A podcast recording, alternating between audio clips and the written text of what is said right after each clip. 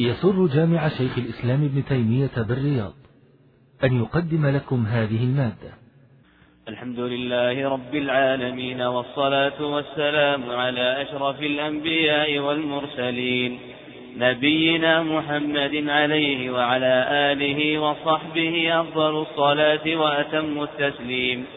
اللهم اغفر لنا ولوالدينا ولشيخنا وللحاضرين. قال الإمام محمد بن عبد الوهاب رحمه الله تعالى المسألة الحادية والعشرون تعبدهم بالمكاء والتصدية الحمد لله رب العالمين وصلى الله وسلم وبارك على نبينا محمد وعلى آله وصحبه أجمعين. هذه المسألة تضمنت أمورا ثلاثة. الأمر, الأمر الأول التعبد بما لم يشرعه الله عز وجل.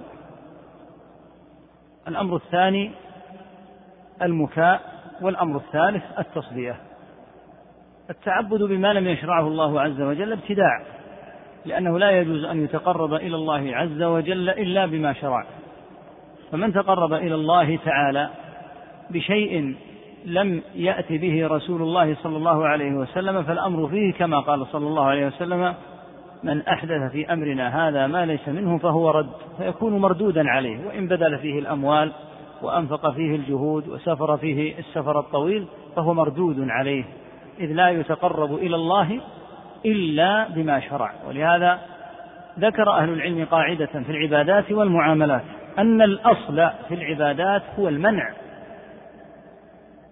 فلا يتقرب إلى الله بعبادة إلا بدليل ليس لك أن تتقرب إلى الله بأي قربة. إلا إذا كانت على هدي رسول الله صلى الله عليه وسلم وإلا فإنك داخل في حد البدعة. وهذا معنى البدعة. البدعة هي طريقة في الدين مخترعة. تضاهي الطريقة الشرعية. يقصد بالسلوك عليها التقرب إلى الله.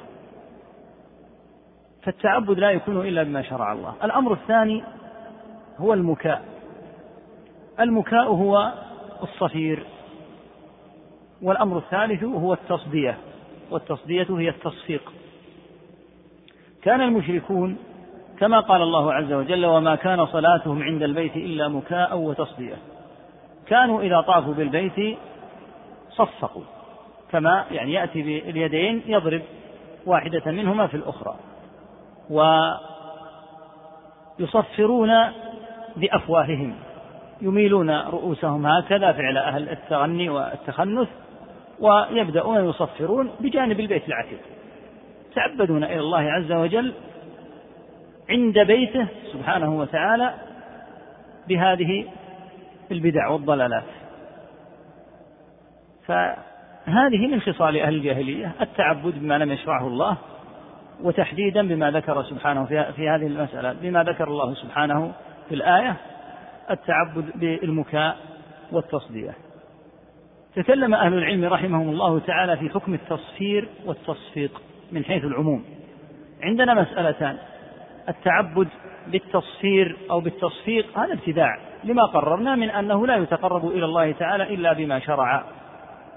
الأمر الثاني التصفيق والتصفير بدون عبادة. كأن يشجع أحد فيصفق له أو يصفر. من أهل العلم من قال إن التصفيق في غير العبادة أمر معتاد. لا إشكال فيه كالتشجيع لأحد أو نحو ذلك يعني أجاد في جواب أو نحو أو تشجيع الصغار ونحو ذلك على أمر معين. ومنهم من قال إن التصديق إن, إن التصفيق لما كان من أفعال المشركين وهكذا التصفير أيضا كان فعلهما ولو على غير العبادة من التشبه بالكفار. وعلى هذا يكون التصفيق والتصفير له محالان. الحال الأول محل إجماع أنه لا يجوز أن يتقرب إلى الله تعالى بالتصفير والتصفيق. الحال الثاني التصفير والتصفيق من حيث هما بدون تقرب. فالذي يختاره بعض أهل العلم أنه لا يحل. وكلام شيخنا الشيخ ابن باز رحمه الله تعالى جار على هذا أنه لا يجوز. قال لأنه من فعل الكفار والله تعالى ذكره عليهم في مقام الذم وبيان أن هذا من خصالهم فلا ينبغي بالمسلم أن يقع في التصفير والتصفيق ولو لغير العبادة. نعم. المسألة الثانية والعشرون أنهم اتخذوا دينهم لهوا ولعبا. هذه المسألة مبنية على فهم قوله عز وجل في بيان كونهم اتخذوا دينهم لهوا ولعبا وذر الذين اتخذوا دينهم لهوا ولعبا. تكلم المفسرون رحمهم الله تعالى في المراد باللهو واللعب. من أهل العلم من المفسرين من قال إن المراد باتخاذهم الدين لهوا ولعبا استهزاؤهم بآيات الله إذا سمعوها. ومنهم من قال المراد أنهم دانوا بما اشتهوا كما يلهون بما يشتهون فإذا اشتهوا أمرا لهوا به وهكذا تدينوا بما اشتهوا. قول ثالث أنهم يحافظون على دينهم إذا اشتهوا كما يلهون إذا اشتهوا. ذكر بعضهم أنه ليس من قوم إلا ولهم عيد فهم يلهون في أعيادهم إلا أمة محمد صلى الله عليه وسلم فإن أعيادهم صلاة وتكبير وبر وخير. هذا بإيجاز من زاد المسير. وليس معنى القول الأخير أن أمة محمد عيدهم صلاة وتكبير وبر وخير أن العيد الشرعي ليس فيه لهو بل فيه لهو مباح بضوابط شرعية تكون فيها كما قال صلى الله عليه وسلم ليعلم أهل الكتاب أن في ديننا فسحة. فيحل للنساء أن يضربن في الأعراس وفي الأعياد أن يضربن بالدف ويكون ذاك خاصا بالنساء لأن الرجال ليس من شأنهم أن يضربوا بالدفوف. ولهذا ولا بالطبول قطعا. ولهذا جاء عن عدد كثير من السلف أنهم إذا رأوا مع الرجل الطبل خرقوه وأتلفوه. هذا كثير جدا عن السلف لأن الرجال ليس من شأنهم الضرب بالطبول ولا الدفوف حتى. الدف يحل للنساء وليس من شأن الرجال أن يتولوا مثل هذه الأمور. يكون في أعياد المسلمين أيضا شيء من المراح والفرح والسعادة لأن من المعلوم أن العيد فيه الفرح وفيه السعادة والسرور. لكن لاحظ أن الأعياد الشرعية أول ما يبدأ فيها بالصلاة. وتكون ليلة العيد مشروع فيها التكبير. وهذه من المزايا العظيمة في الفرق بين الأعياد الجاهلية والأعياد الشرعية. فالأعياد الجاهلية مليئة بالمفاسد من شرب الخمور وفعل الفواحش وإظهار شيء من الصراخ والخبل. وفي دين الله عز وجل يشرع الفرح بضوابطه ويبدأ بذكر الله عز وجل بالصلاة والتكبير فالفرق كبير جدا بين المنضبط في دينه من جهة عيده وبين المنفلت. فالحاصل أن من شأن أهل الكفر أنهم يتخذون الدين لهوا اللهو هو الباطل الذي يلهى به عن الحق. فكيف يتخذ دينا؟ واللعب دائما ضد الجد. فاللاعب غير جاد. ولهذا تجد المرأة إذا قال كلمة قال أنا لاعب في هذا ولست بجاد. فرق بين اللاعب والجاد. الدين يقول الرب عز وجل إنه لقول فصل وما هو بالهزل. الدين ليس محلا للعب ولا محلا للهو ولهذا من الأغلاط العظيمة أن يجعل أمر الدعوة إلى الله أمرا متخذا ضمن طرقه طرق الهزل والضحك والاستخفاف. فهذا ليس من شأن الداعي إلى الله عز وجل. الداعي إلى الله تعالى يعلم أن الله تعالى قد أنزل وحيا عظيما حمل أهل العلم أمانة أدائه وإبلاغه وألا يشوبوه بما يشينه من أنواع السخف وأنواع الهزل الفارغ فإن هذا يضعف دائما من شأن ما تتحدث فيه. فبين الرجل يتحدث في اليوم الآخر وما فيه من نعيم وعذاب ووقفات عظام هائلة في القيامة ويتحدث عما قبله مما في القبر من ضمة القبر والسؤال والنعيم والعذاب أي محل للهزل في هذا؟ ما في هذا أي هزل ولا مزاح العيون ينبغي أن تذرف دمعا لتلك المواقف الهائلة العظام. أما إذا انقلب الجالسون إلى ضاحكين لاهين فهذا لم يحسن الدعوة إلى الله عز وجل. ليس المقام مقام هزل. ولهذا كان الأوزاعي رحمه الله تعالى إذا تكلم في القدر أو في اليوم الآخر لم يجب سائلا ولم يقطع حديثه حتى يتمه. من اهتمامه بالموضوع. ولما طلب لبعض المحدثين أن يذكر صفة تغسيل الميت فقط صفة التغسيل أراد أن يتحدث عجز من بكائه.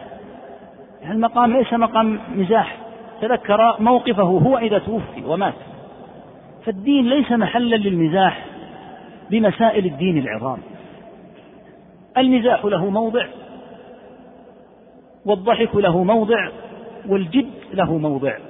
ولهذا دائما يستشين الناس ويستنكر العقلاء على من يضحك في الموضع الذي ليس محلا للضحك. فالمقابر على سبيل المثال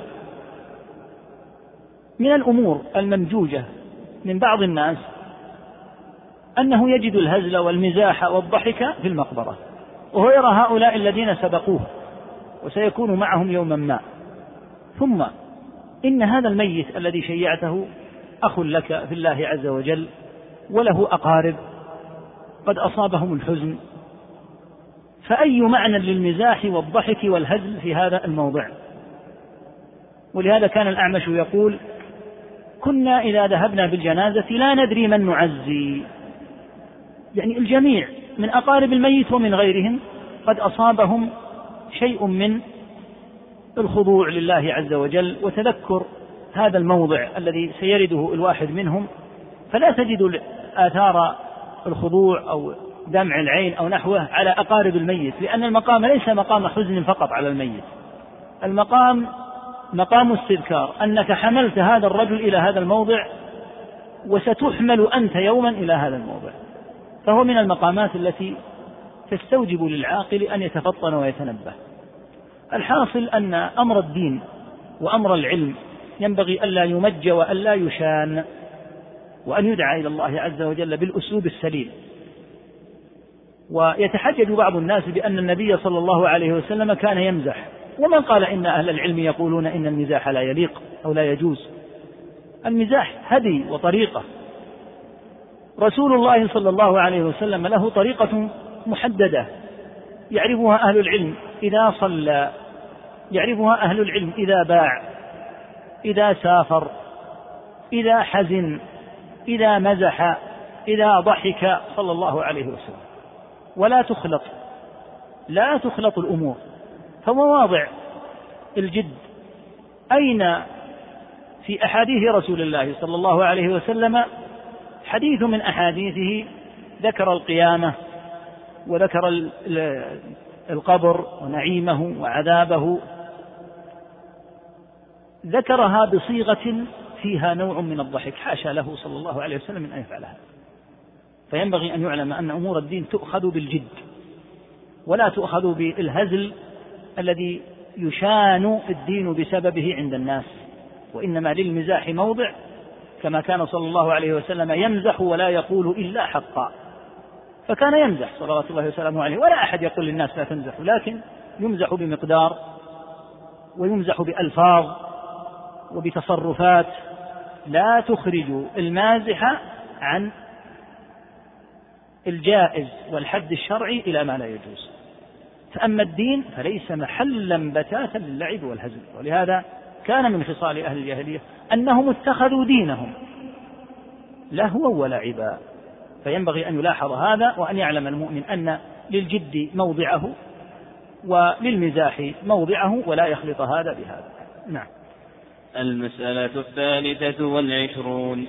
أن الحياة الدنيا غرتهم وظنوا أن عطاء الله منها يدل على رضاه كقوله نحن أكثر أموالا وأولادا وما نحن بمعذبين. هذه من خصال أهل الجاهلية أنهم يغترون بالدنيا. وقد حذر الله عز وجل من الاغترار بالدنيا. فلا تغرنكم الحياة الدنيا ولا يغرنكم بالله الغرور. الدنيا زخرف زخرف يغر كثيرا من الناس فيها من أنواع المتع.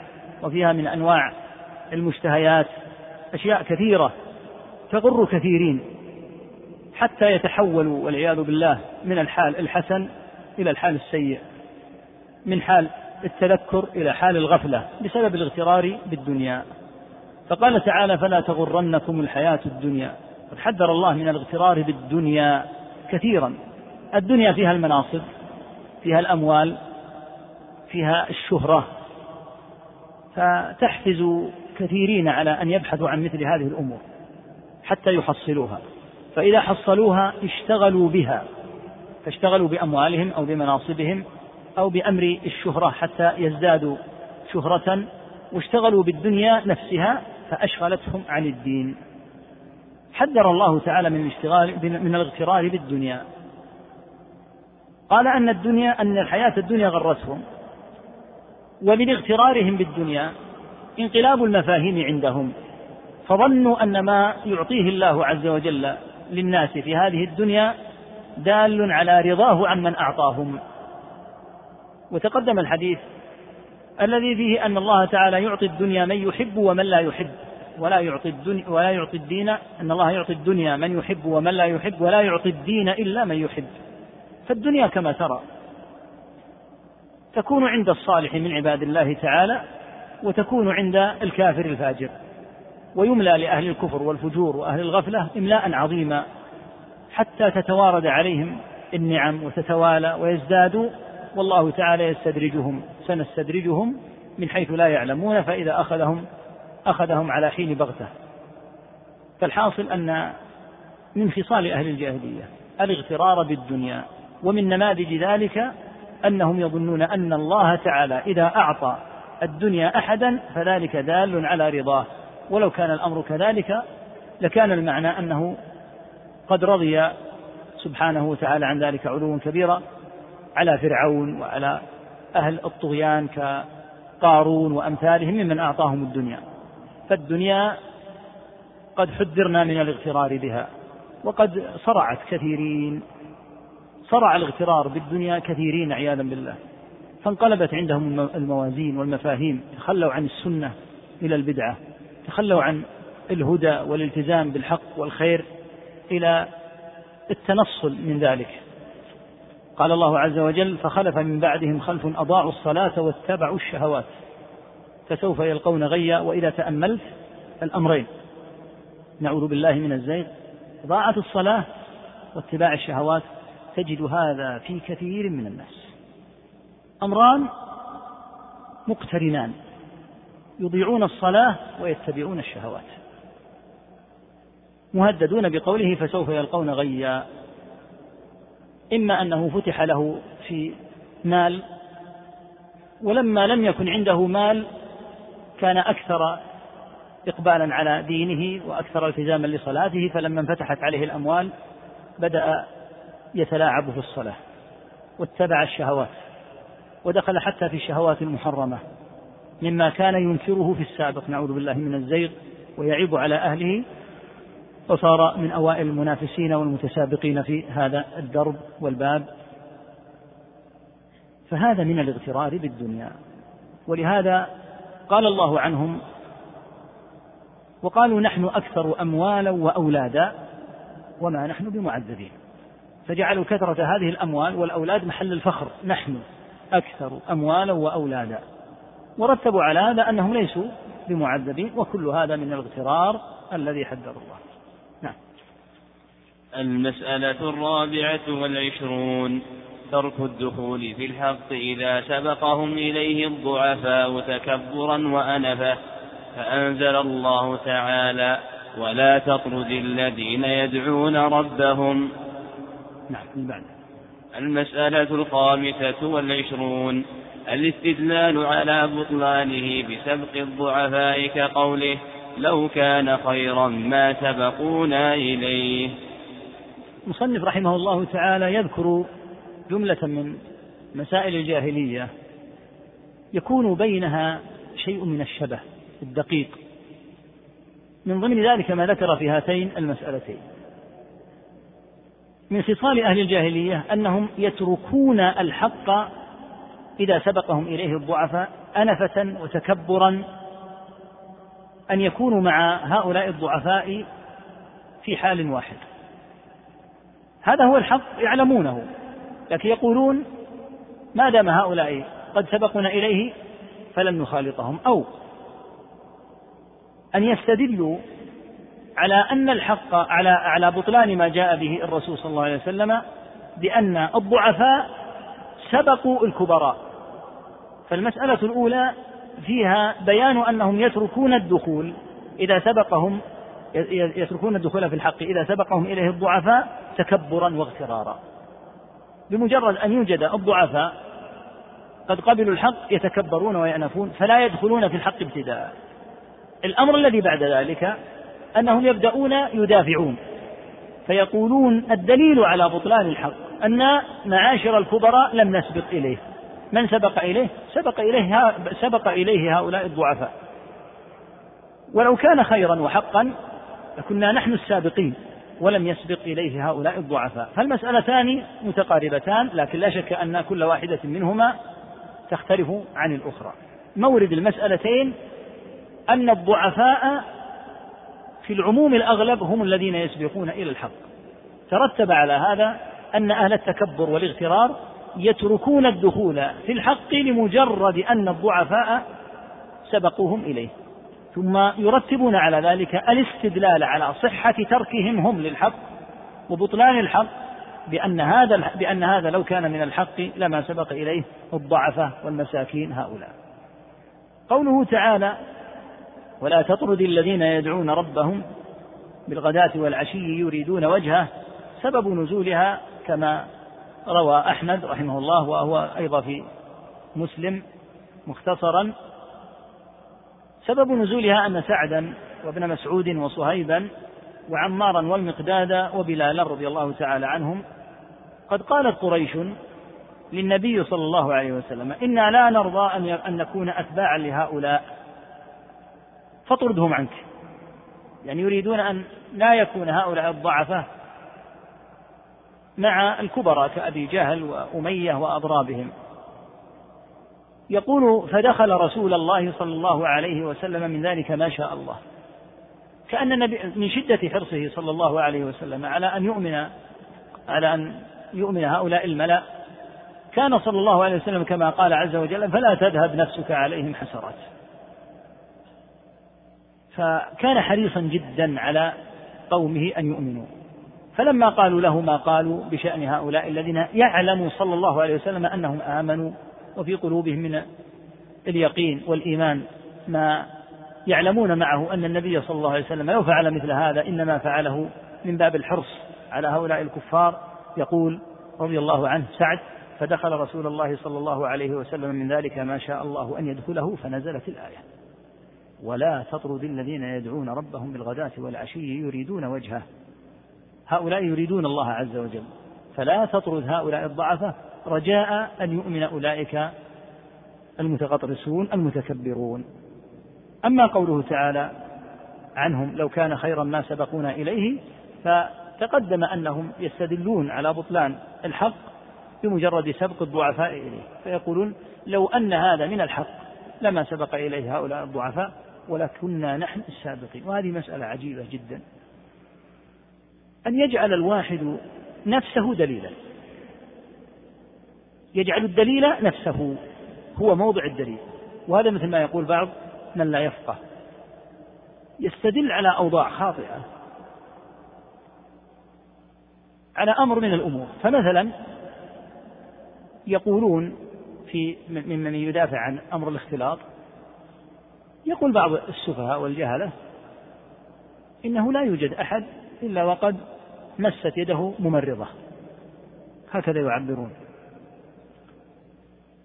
ماذا تريد؟ يقول هذا الدليل على أن هذا الأمر منتشر وعلى أنه أمر موجود عند الجميع. ومتى كنا أدلة يستدل بوضعنا نحن أرأيت أولا هذا التعميمات هذه التعميمات الفارغة بأن كل أحد قد مسته امرأة هذا كلام فارغ. الأمر الآخر هب أن الناس كثر فيهم أمر من الأمور. هل الناس أدلة؟ هل وضع الناس الآن دليل؟ ليس هذا دليلا. ولهذا الاستدلال إنما يكون بالكتاب والسنة وبالحال الذي كان عليه النبي صلى الله عليه وسلم والسلف الصالح رضي الله عنه. ثم ينظر في الأحوال لاحقا.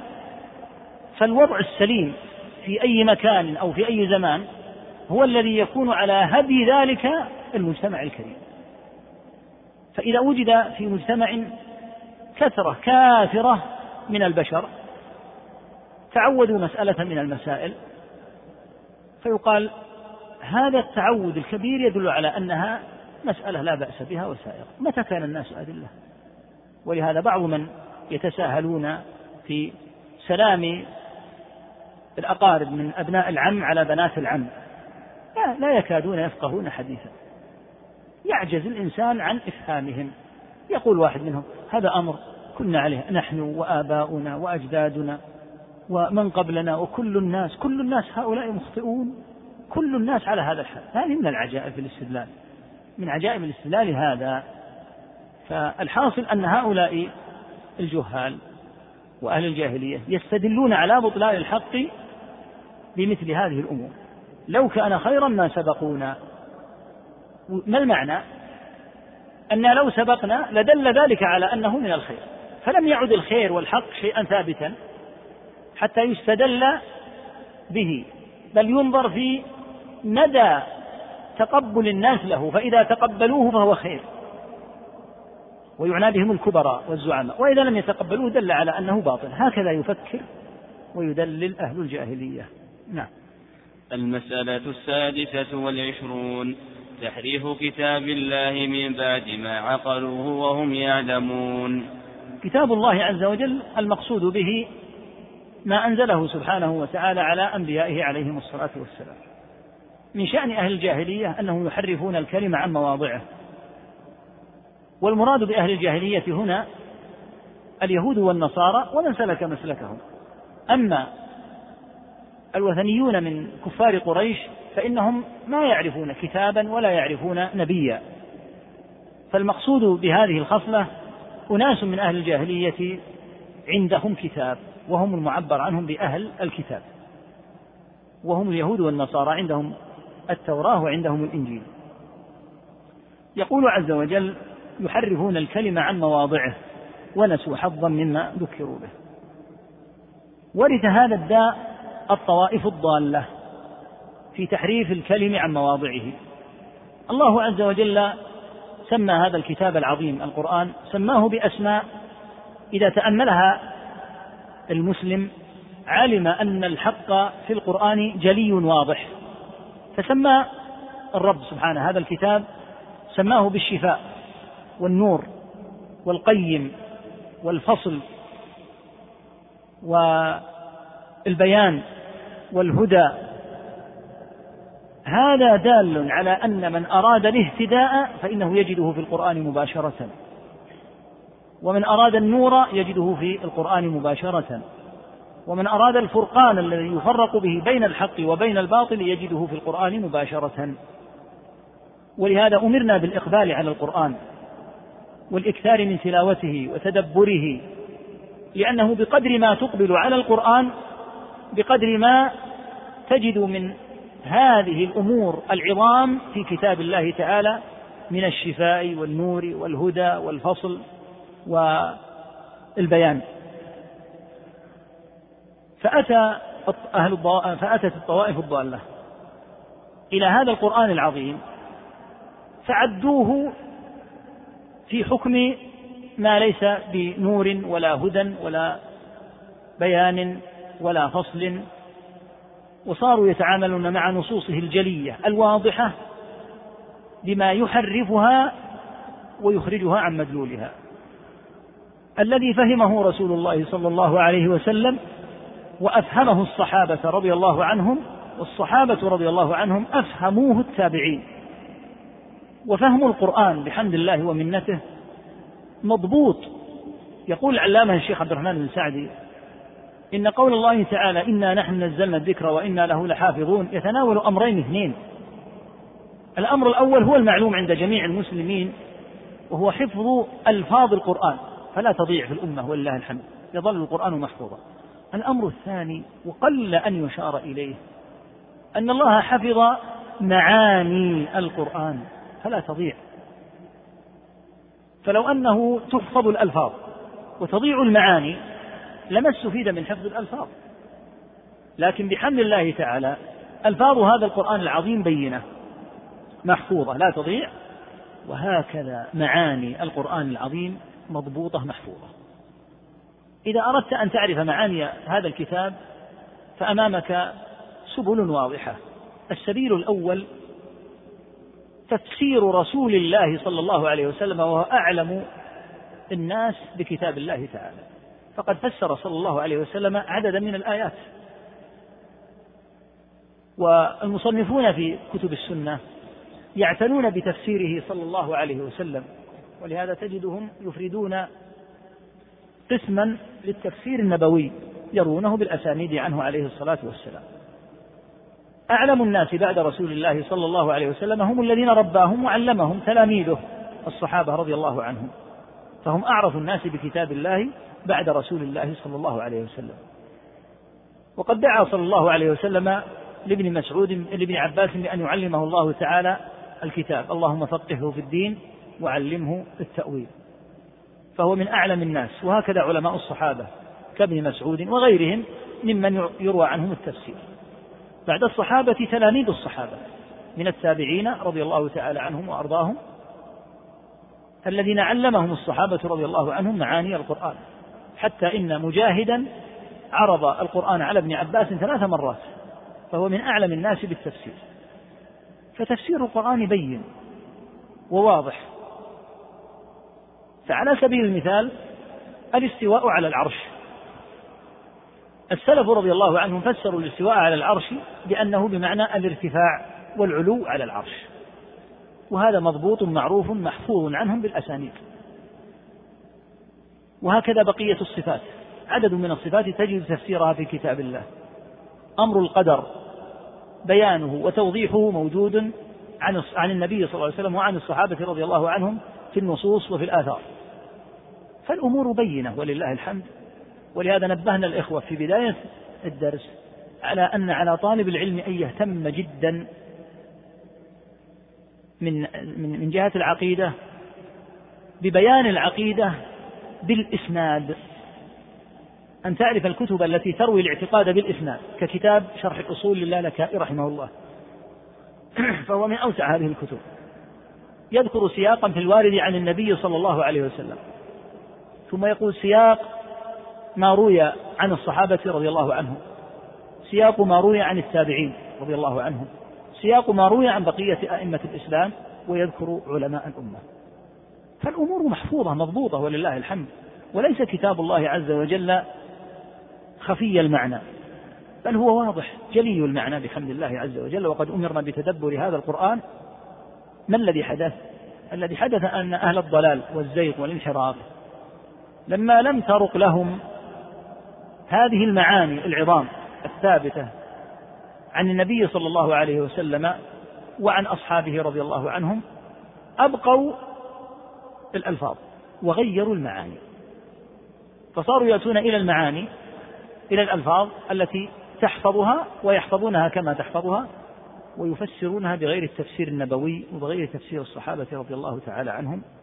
فذكر الشيخ أن هذه الخصلة أصلها خصلة جاهلية وجدت عند اليهود والنصارى. يحرفون الكتب من بعد ما عقلوا المعنى وتبينوه واتضح لهم وهم يعلمون. هؤلاء الذين حرفوا من المعتزلة والجهمية وأضرابهم كثير. يعلمون أن النبي صلى الله عليه يعلم كثير منهم وإن كان بعضهم يجهل كثير منهم يعلم أن النبي صلى الله عليه وسلم فسر القرآن وأن الله تعالى قال وأنزلنا إليك الذكر لتبين للناس ما نزل إليهم. فالنبي صلى الله عليه وسلم إليه مهمة التبيين الذكر هو القرآن. وأنزلنا إليك الذكر لتبين. فالتبيين إلى النبي صلى الله عليه وسلم بالقول وبالفعل. وبالتقرير صلوات الله وسلامه عليه. مع ذلك تركوا هذه المعاني المضبوطة المحفوظة بالأسانيد وبدأوا في تحريفها. وهم في ذلك بين مقل ومكثر. اتجه أسوأ من حرفهم الباطنية كالدروز والنصيرية وأسلافهم الفاسدون في السابق حرفوا معاني كتاب الله عز وجل وزعموا ولذلك سموا بالباطنية زعموا أن القرآن والسنة جميع المعاني الظاهرة لها ليست ليست مرادة. ما المراد؟ قالوا المراد معنى باطن. ولهذا سموا بالباطنية لأنهم ينتسبون إلى الباطن. فعبثوا عبثا عظيما جدا بالنصوص. حتى إنهم حتى إنهم غيروا معاني العبادات العملية فالصلاة الصلوات الخمس قالوا هم خمسة أشخاص علي وفاطمة وحسن ومحسن وحسين. هذه الصلوات الخمس عندهم. قال هذا المعنى هذا التفسير. ماذا فعلوا؟ حرفوا. وقالوا إن مجرد ذكر هؤلاء يكفي عن الوضوء وعن الغسل من الجنابة ويكفي عن الصلاة لأنها هي الصلاة. فما حال المسلمين هؤلاء الذين يصلون؟ يقول هؤلاء بمنزلة البهائم. هؤلاء ليسوا شيئا. ولهذا لاحظ الباطنية قديما وحديثا. من أشرس الناس ومن أشدهم ومن أعظمهم فتكا بالمسلمين. لأنهم يرون أن المسلمين على غير الهدى السليم. ولهذا لما جاءت القرامطة ماذا فعلوا بالمسلمين في مكة؟ في الحج قتلوا الحجاج ورموا جثثهم في بئر زمزم ودفن. وهلك في المسجد الحرام عدد كبير جدا من الناس واجترأوا على الحجر الأسود وقلعوه من مكانه وذهبوا به إلى بلدهم في شرق الجزيرة لأنهم يستنكرون الحج. يقولون الحج ليس هو ليس هذا. ما هو؟ قالوا الحج هو قصد لأن الحج لغة هو القصد. ليس قصد مكة ولكنه قصد شيوخ الطائفة الباطنية. فالباطنية من أكثر من عبث بالمعاني. ولهذا أنكروا اليوم الآخر بأسره والجنة والنار وكل ما ورد في النصوص ماذا فعلوا؟ حرفوا الكتاب المتكلمون من الجهمية والمعتزلة والأشعرية والماتريدية قطعا لم يبلغوا هذا المبلغ العظيم لأن من بلغ مثل هذا لا يشك في ارتداده وكونه من غير المسلمين أصلا لأن الباطنية ليسوا من المسلمين ولا يعدون من الثنتين وسبعين فرقة أصلا كالدروز والنصيرية وأضرابهم من الإسماعيلية لأنهم يعتقدون أصلا أن دين محمد صلى الله عليه وسلم منسوخ وأنه في كل سبعة أطوار يجد إمام يغير ما كان عليه من قبله. ولهم في هذا أشعار خبيثة وعبارات معروفة ولهذا يستحلون عياذا بالله حتى المحرمات. فالزنا لا يرون حرمته ويرون الخمر من الأمور ليس فقط من الأمور المباحة بل يرون أنها من الأمور التي يتقرب ويتعبد بها فهم أمة لا شك أنهم ليسوا من المسلمين في قليل ولا كثير. ماذا فعلوا؟ حرفوا. ممن حرف ولم يحرف الأشياء العملية وإنما حرفوا المسائل الاعتقادية أو جملة غير قليلة من المسائل الاعتقادية المتكلمون. وهم الجهمية والمعتزلة والأشعرية والماتريدية وأمثالهم ممن ركزوا بالذات على نصوص الأسماء والصفات كما سيأتينا إن شاء الله تعالى في واحدة من هذه المسائل. فصاروا يغيرون معاني الأسماء والصفات. قوله تعالى الرحمن على العرش استوى يفسرون الاستواء بأنه الاستيلاء. قالوا أي الرحمن على العرش استولى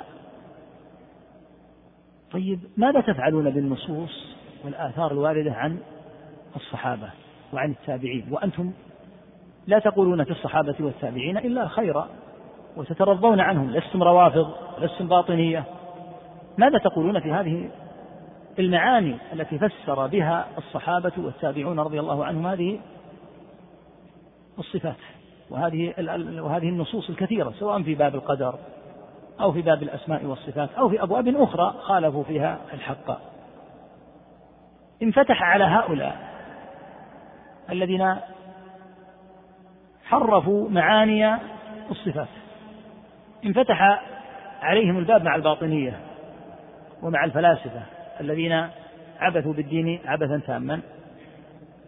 فلما رد الجهمية والمعتزلة وأمثالهم على الفلاسفة وعلى الطوائف الباطنية وغيرهم وقالوا إنكم حرفتم كتاب الله قالوا وأنتم أيضا حرفتم. فإن كان التحريف باطلا فعندنا وعندكم.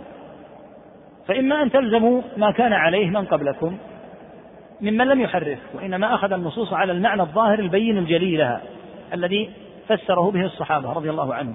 وإلا فإنكم إذا نسبتم إلينا الضلال بسبب أن حرفنا الكلمة عن مواضعه فقد حرفتم الكلمة عن مواضعه. فإن قلتم إن الصلاة والزكاة مسائل أجمعت عليها الأمة ولا يمكن أن يكون معناها على ما ذكرتم. أجابهم أولئك بقولهم والسلف قبلكم أجمعوا على أن الصفات تثبت ونصوصهم في هذا كثيرة جدا. فإن كان فعل الباطنية خطأ ولا شك أنه قطعا خطأ بتأويلهم للمسائل العملية كالحج والصوم والصلاة فإن فعلكم خطأ. ولهذا قال ابن القيم رحمه الله تعالى بيانا لكون هؤلاء لما فتحوا على أنفسهم باب التأويل باب التحريف الذي يسمونه تأويلا لم يستطيعوا الجواب. على أولئك الذين أولوا مسائل الجنة والنار كالفلاسفة والباطنية وأضرابهم أولوا حتى الجنة والنار وأولوا المسائل العملية كما قلنا كالصلاة الأحكام العبادات العملية. فقالوا إن دربنا ودربكم واحد.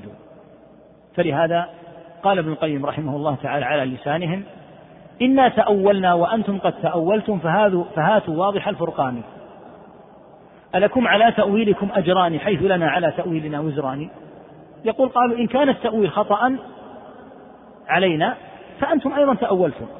أنتم تؤجرون على التحريف فيكون لكم أجران ونحن نأثم فيكون لنا وزران. نحن جميعا أولنا. فإما أن يكف عن التأويل بالكلية. التأويل الذي معناه تحريف الكلمة عن مواضعه. الحقيقة أنه تحريف لكن لا يسمونه تحريفا وإنما يسمونه بهذا الاسم التأويل. وهذا يدلك على أن هذا الباب لما فتح على المسلمين لم يمكن إيصاده ولم يمكن غلقه لأنه باب باطل. فكونك تقول سأقبل من الباطل ربعه. الذي أخذ من الباطل ثلاثة أرباعه أو أخذه كله يقول أنت قبلت الربع كما قبلت أنا النصف أو الثلاثة أرباع. فسبيلنا واحد. فإما أن الطريق خاطئ فنشترك جميعا في الخطأ وإما أن لا تخطئني وقد سلكت مسلكي. الفرق بيني وبينك أني أكثر منك في هذا الباب. لكن أصل التحريف نشترك جميعا فيه عياذا بالله. فلهذا في الحقيقة لم يحسنوا الجواب ولا الرد على الفلاسفة. وانفتح عليهم هذا الباب. وقالوا إن تأويل مسائل الجنة والنار يصعب. لما؟ قالوا لكثرة النصوص الواردة فيها. فقالت الفلاسفة أدلة العلو علو الله عز وجل التي أولتموها أكثر وأشهر وأقوى دلالة حتى من مسائل الجنة والنار. فإذا تأولتم أنتم العلو وهو أكثر دلالة فلا تستغربوا أن يتأول غيركم ما هو دونه في الدلالة.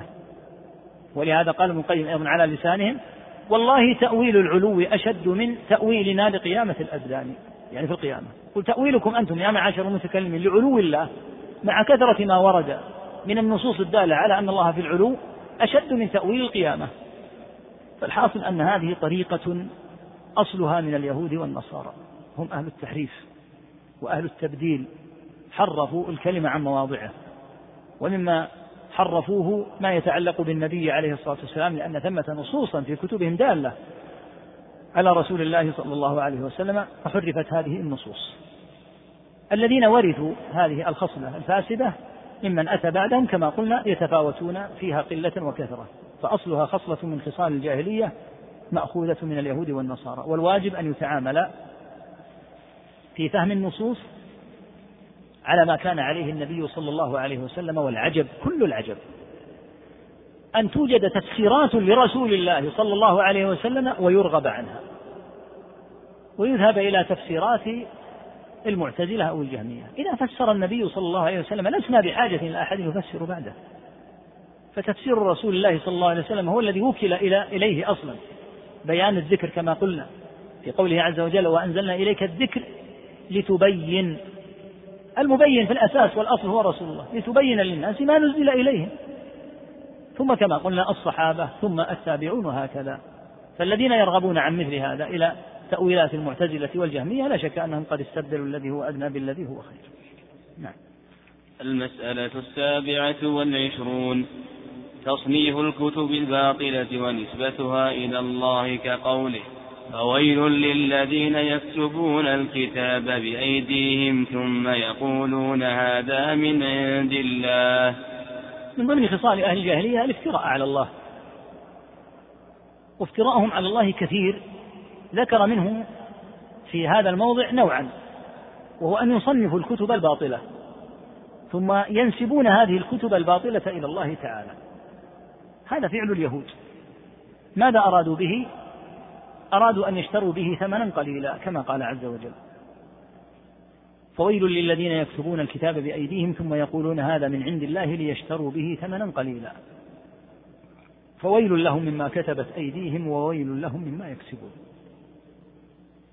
هذه الخصلة موجودة في اليهود وهي معلومة عنهم وطريقتهم التوراة فيها مواضع كثيرة جدا وكذا الإنجيل لا يريدها اليهود. ولهذا تقدم في الخصلة السابقة أنهم يحرفون الكلمة عن مواضعه. فكانوا ينسخون. لا يأتون بالتوراة الأصلية. ينسخون في أوراق ويقولون هذه من كتاب الله عز وجل. ولهذا في خبر الزانيين لما زنى يهودي بيهودية وقال اليهود لأنهم يعلمون أن رسول الله صلى الله عليه وسلم نبي حقا. قالوا اذهبوا إلى محمد. فإن فإن أفتاكم بالجلد والتحميم فخذوا به فإنه نبي لأنهم يعلمون أنه نبي عليه الصلاة والسلام. وإن أفتاكم بالرجم فلا تأخذوا فنزل فيهم قوله عز وجل يقولون إن أوتيتم هذا فخذوه وإن لم تؤتوه فاحذروا. فلما أتوا للنبي عليه الصلاة والسلام قال فأتوا بالتوراة فاتلوها إن كنتم صادقين. فأتوا بالتوراة فلما قرأ القارئ ما في التوراة وهو إلى الآن في التوراة من حكم الزاني. وجاء إلى آية الرجم وضع يده عليها وقرأ ما قبلها ثم تجاوز وقرأ ما بعدها فأمره رسول الله صلى الله عليه وسلم أن يرفع يده. وإذا بآية الرجم تلوح فقال عليه الصلاة والسلام ما الذي حملكم على ذلك؟ ما الذي حملكم على أن لا تقيموا حد الرجم؟ فقالوا نصدقك يا أبا القاسم. إن الزنا كثر في أشرافنا. فقلنا لنجتمع حتى نضع عقوبة. فاجتمعوا وتركوا التوراة وحكم الله الوارد فيها وصاروا يستبدلون ذلك بالعقوبات كالتحميم يعني تسويد الوجه وتشهير التشهير بالزاني بأن يركب مثلا على حمار ويطاف به ويشهر به. فأمر عليه الصلاة والسلام برجم اليهودية واليهودي اللذين زنيا لأنهم إذا تحاكموا إلينا فيجب أن يقام فيهم حكم الله. فأحيا صلى الله عليه وسلم حكم الله تعالى فيهم. الحاصل أنهم يكتبون كتبا يزعمون أنها من عند الله عز وجل ويصنفون هذه الكتب وكما قال عز وجل في طريقتهم في التعامل مع هذه الكتب يجعلونه قراطيس يجعلونه قراطيس تبدونها وتخفون كثيرا يأخذونها على سبيل القراطيس لا يأتون بالكتاب الأصل وإنما ينسخون أوراقا مستقلة. قراطيس تبدونها وتخفون كثيرا. فهل هذه الخصلة موجودة في أحد من المنتسبين للقبلة؟ نعم. يكثر عند المتصوفة. ادعاء أن الله عز وجل أعطاهم كتابا أمرهم أن يبثوه في الناس. ومن أشهر من ادعى هذه الدعوة صاحب الدعاوى الباطلة ابن عربي صاحب فصوص الحكم. فإنه يزعم أن كتاب الفصوص قد قد دفع إليه في المنام.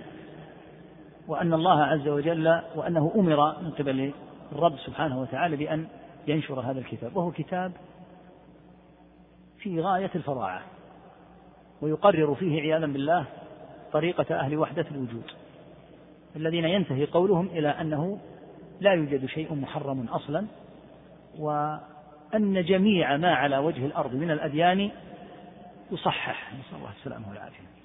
من عبادة اليهود وعبادة المجوس وعبادة أهل الأصنام يزعم أن هذا الكتاب دفع إليه من قبل الله عز وجل وأن الله تعالى أمره بأن ينشر هذا الكتاب. وهكذا دعاوى كثيرة يدعونها فيما يصنفون وفيما يكتبون.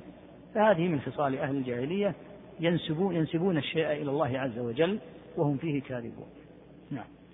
المسألة الثامنة والعشرون.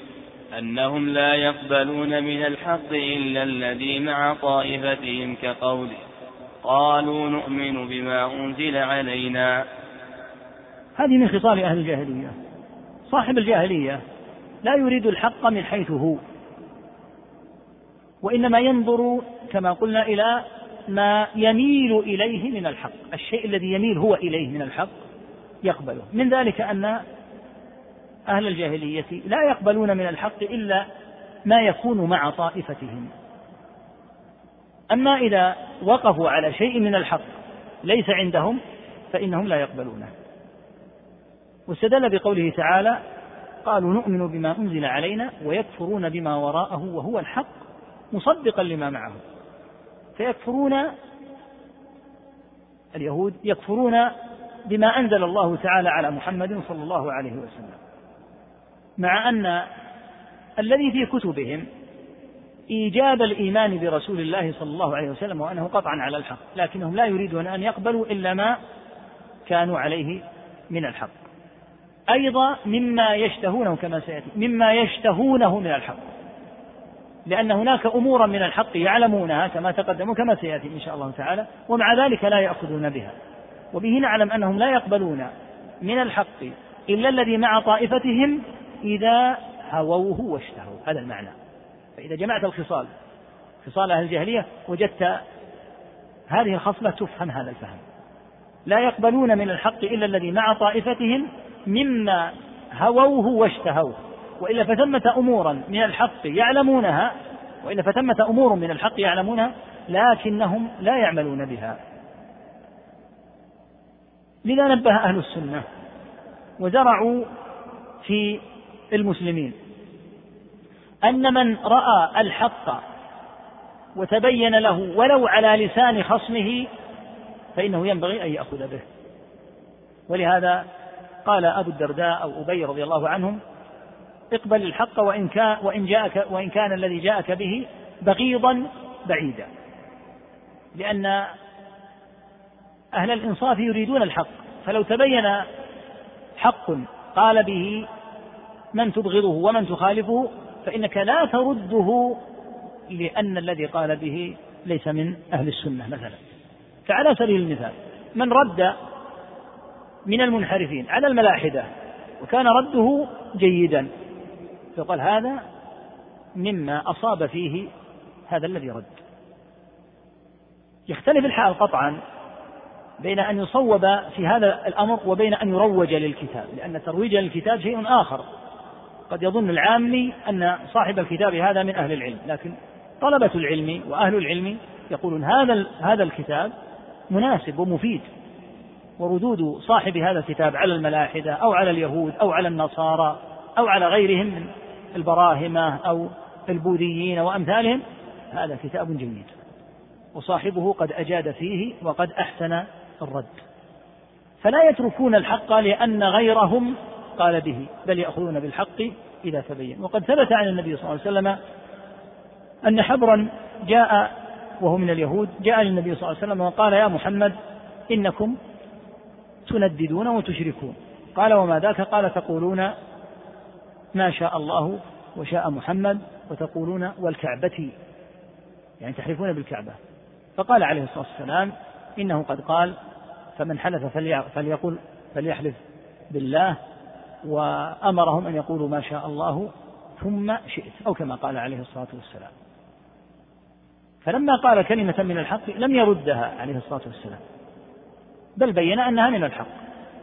ولهذا في حديث أبي هريرة رضي الله عنه لما جمعوا زكاة الفطر في رمضان وجاء رجل يحفي منها فأمسك به أبو هريرة رضي الله عنه لأنه في كل مرة يدعي أن عنده ولدا فلما قبض عليه في الليلة الثالثة وهم أن يرفعه للنبي عليه الصلاة والسلام قال دعني وأنا أخبرك بشيء من الحق. وكانوا حريصين جدا على الخير فأوصاه إذا أوى إلى فراشه أن يقرأ آية الكرسي وأخبره أنه إذا قرأها لا يزال عليه من الله تعالى لا يزال عليه من الله حافظ ولا يقربه شيطان.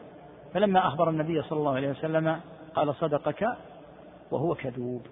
لأن الشيطان يعلم أن هذا المسلم إذا قرأ آية الكرسي لا يقربه. هذا شيء يعلمه الشيطان من واقعه أنه إذا قرأ المسلم آية الكرسي فإنه لا يستطيع أن يدنو من هذا المؤمن. فقال صلى الله عليه وسلم صدقك وهو كذوب فمن قال الحق لا يرد الحق لأن القائل به ليس من أهل السنة. إذا قال الحق فالحق حق ولا يمكن أن يتغير الحق وأن يرد الحق. لأن الذي قال به ظالم أو مبتدع أو فاسق الحق مقبول.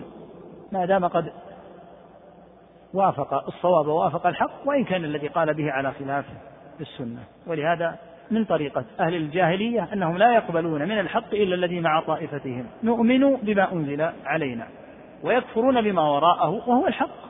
وفي الذي أنزل عليهم الأمر بالإيمان بالنبي صلى الله عليه وسلم ومع ذلك لم يقبلوا. ولهذا قلنا إن هذه المسألة أنهم لا يقبلون من الحق إلا مع إلا الذي مع طائفتهم ينبغي أن يعلم أنها مقيدة. أنهم لا يقبلون من الحق الذي يشتهونه ويهوونه. أنهم لا يقبلون من الحق الذي مع طائفة إلا الذي مع طائفتهم مما يشتهونه ويهوونه. وإلا فعندهم حق تعمدوا تركه واجتنابه. نعم. المسألة التاسعة والعشرون. أنهم مع ذلك لا يعلمون بما تقوله أنهم؟ أنهم مع ذلك لا يعلمون بما تقوله لا يعلمون. لا يعلمون.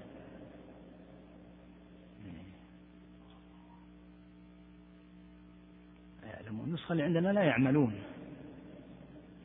الظاهر إنها اصوب إنهم لا يعملون. نعم. أحسن الله. أنهم مع ذلك لا يعملون بما تقوله طائفتهم كما نبه الله عليه بقوله فلم تقتلون أنبياء الله من قبل إن كنتم مؤمنين؟ هذه يقول مع ذلك أنهم يزعمون أنهم لا يقبلون إلا الحق الذي مع طائفتهم كما تقدم. أنهم مع ذلك لا يعملون بما تقوله طائفتهم. كثيرا ما يخالفون ما عليه الطائفة نفسها.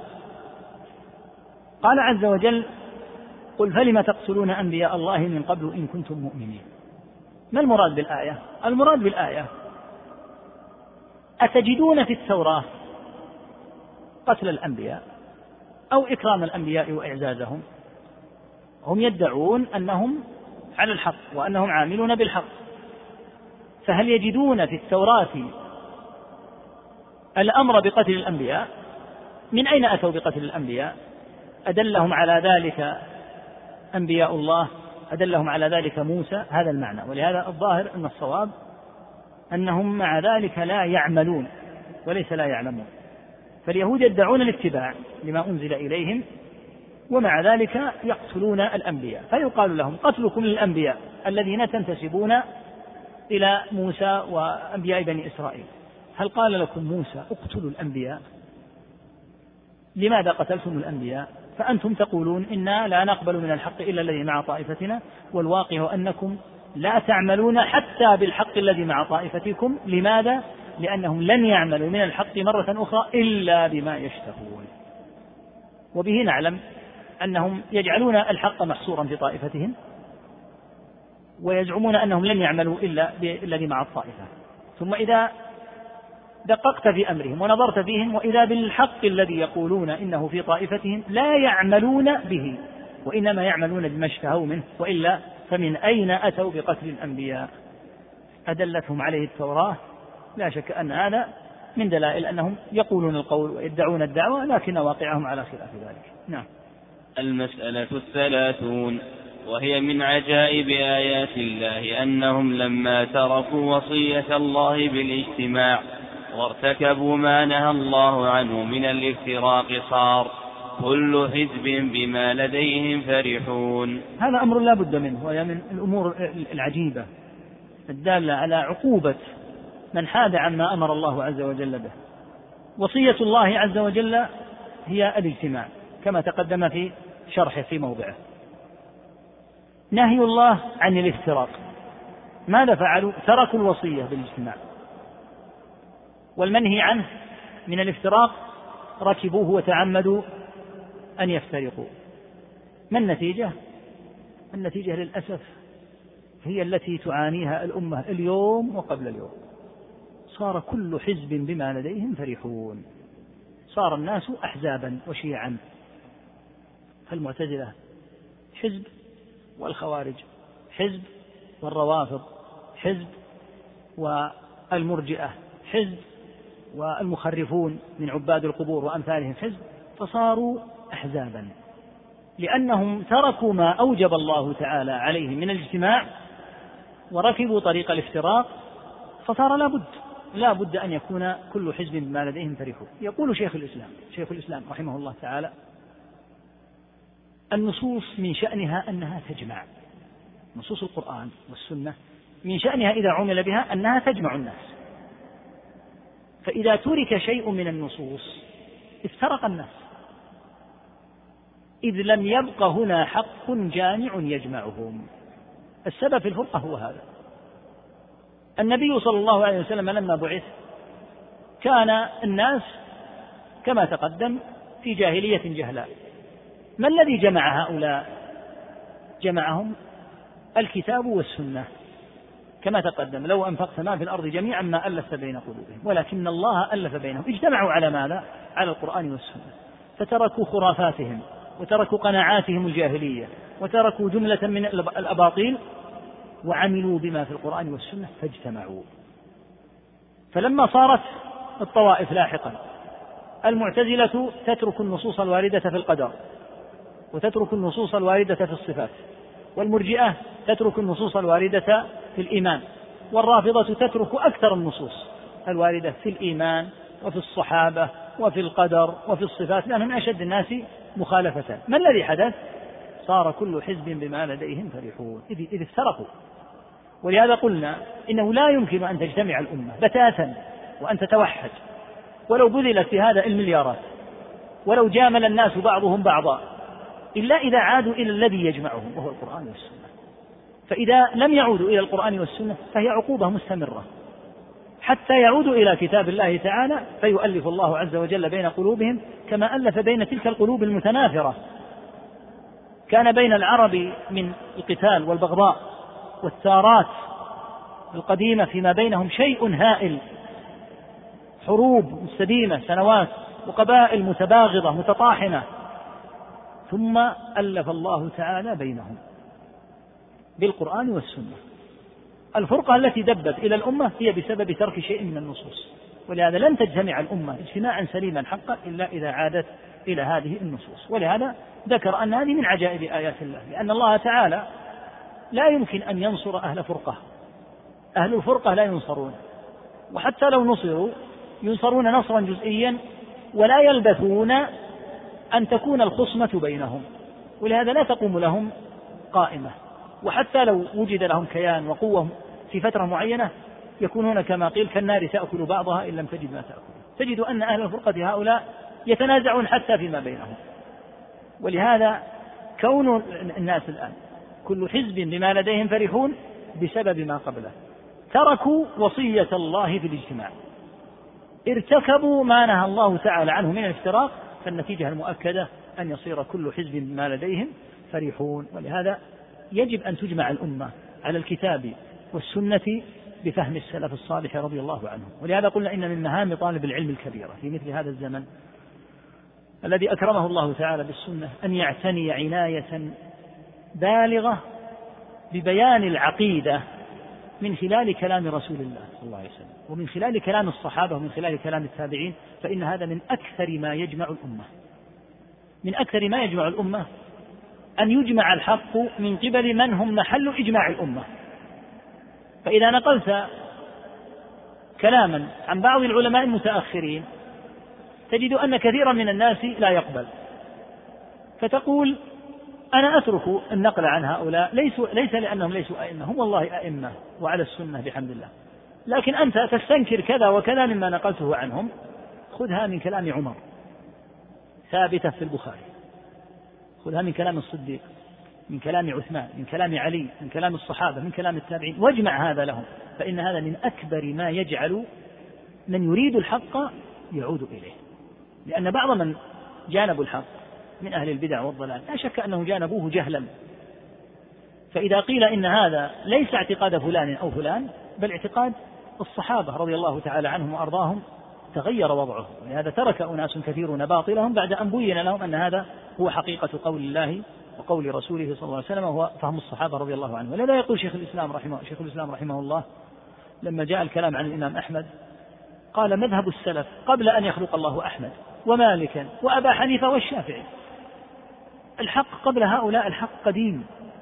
جاء به النبي صلى الله عليه وسلم وجاء به الصحابة رضي الله عنهم وإنما نبل وارتفع قدر أئمة الإسلام لأنهم استمسكوا بالحق فقط أما الحق فهو قبلهم قطعا.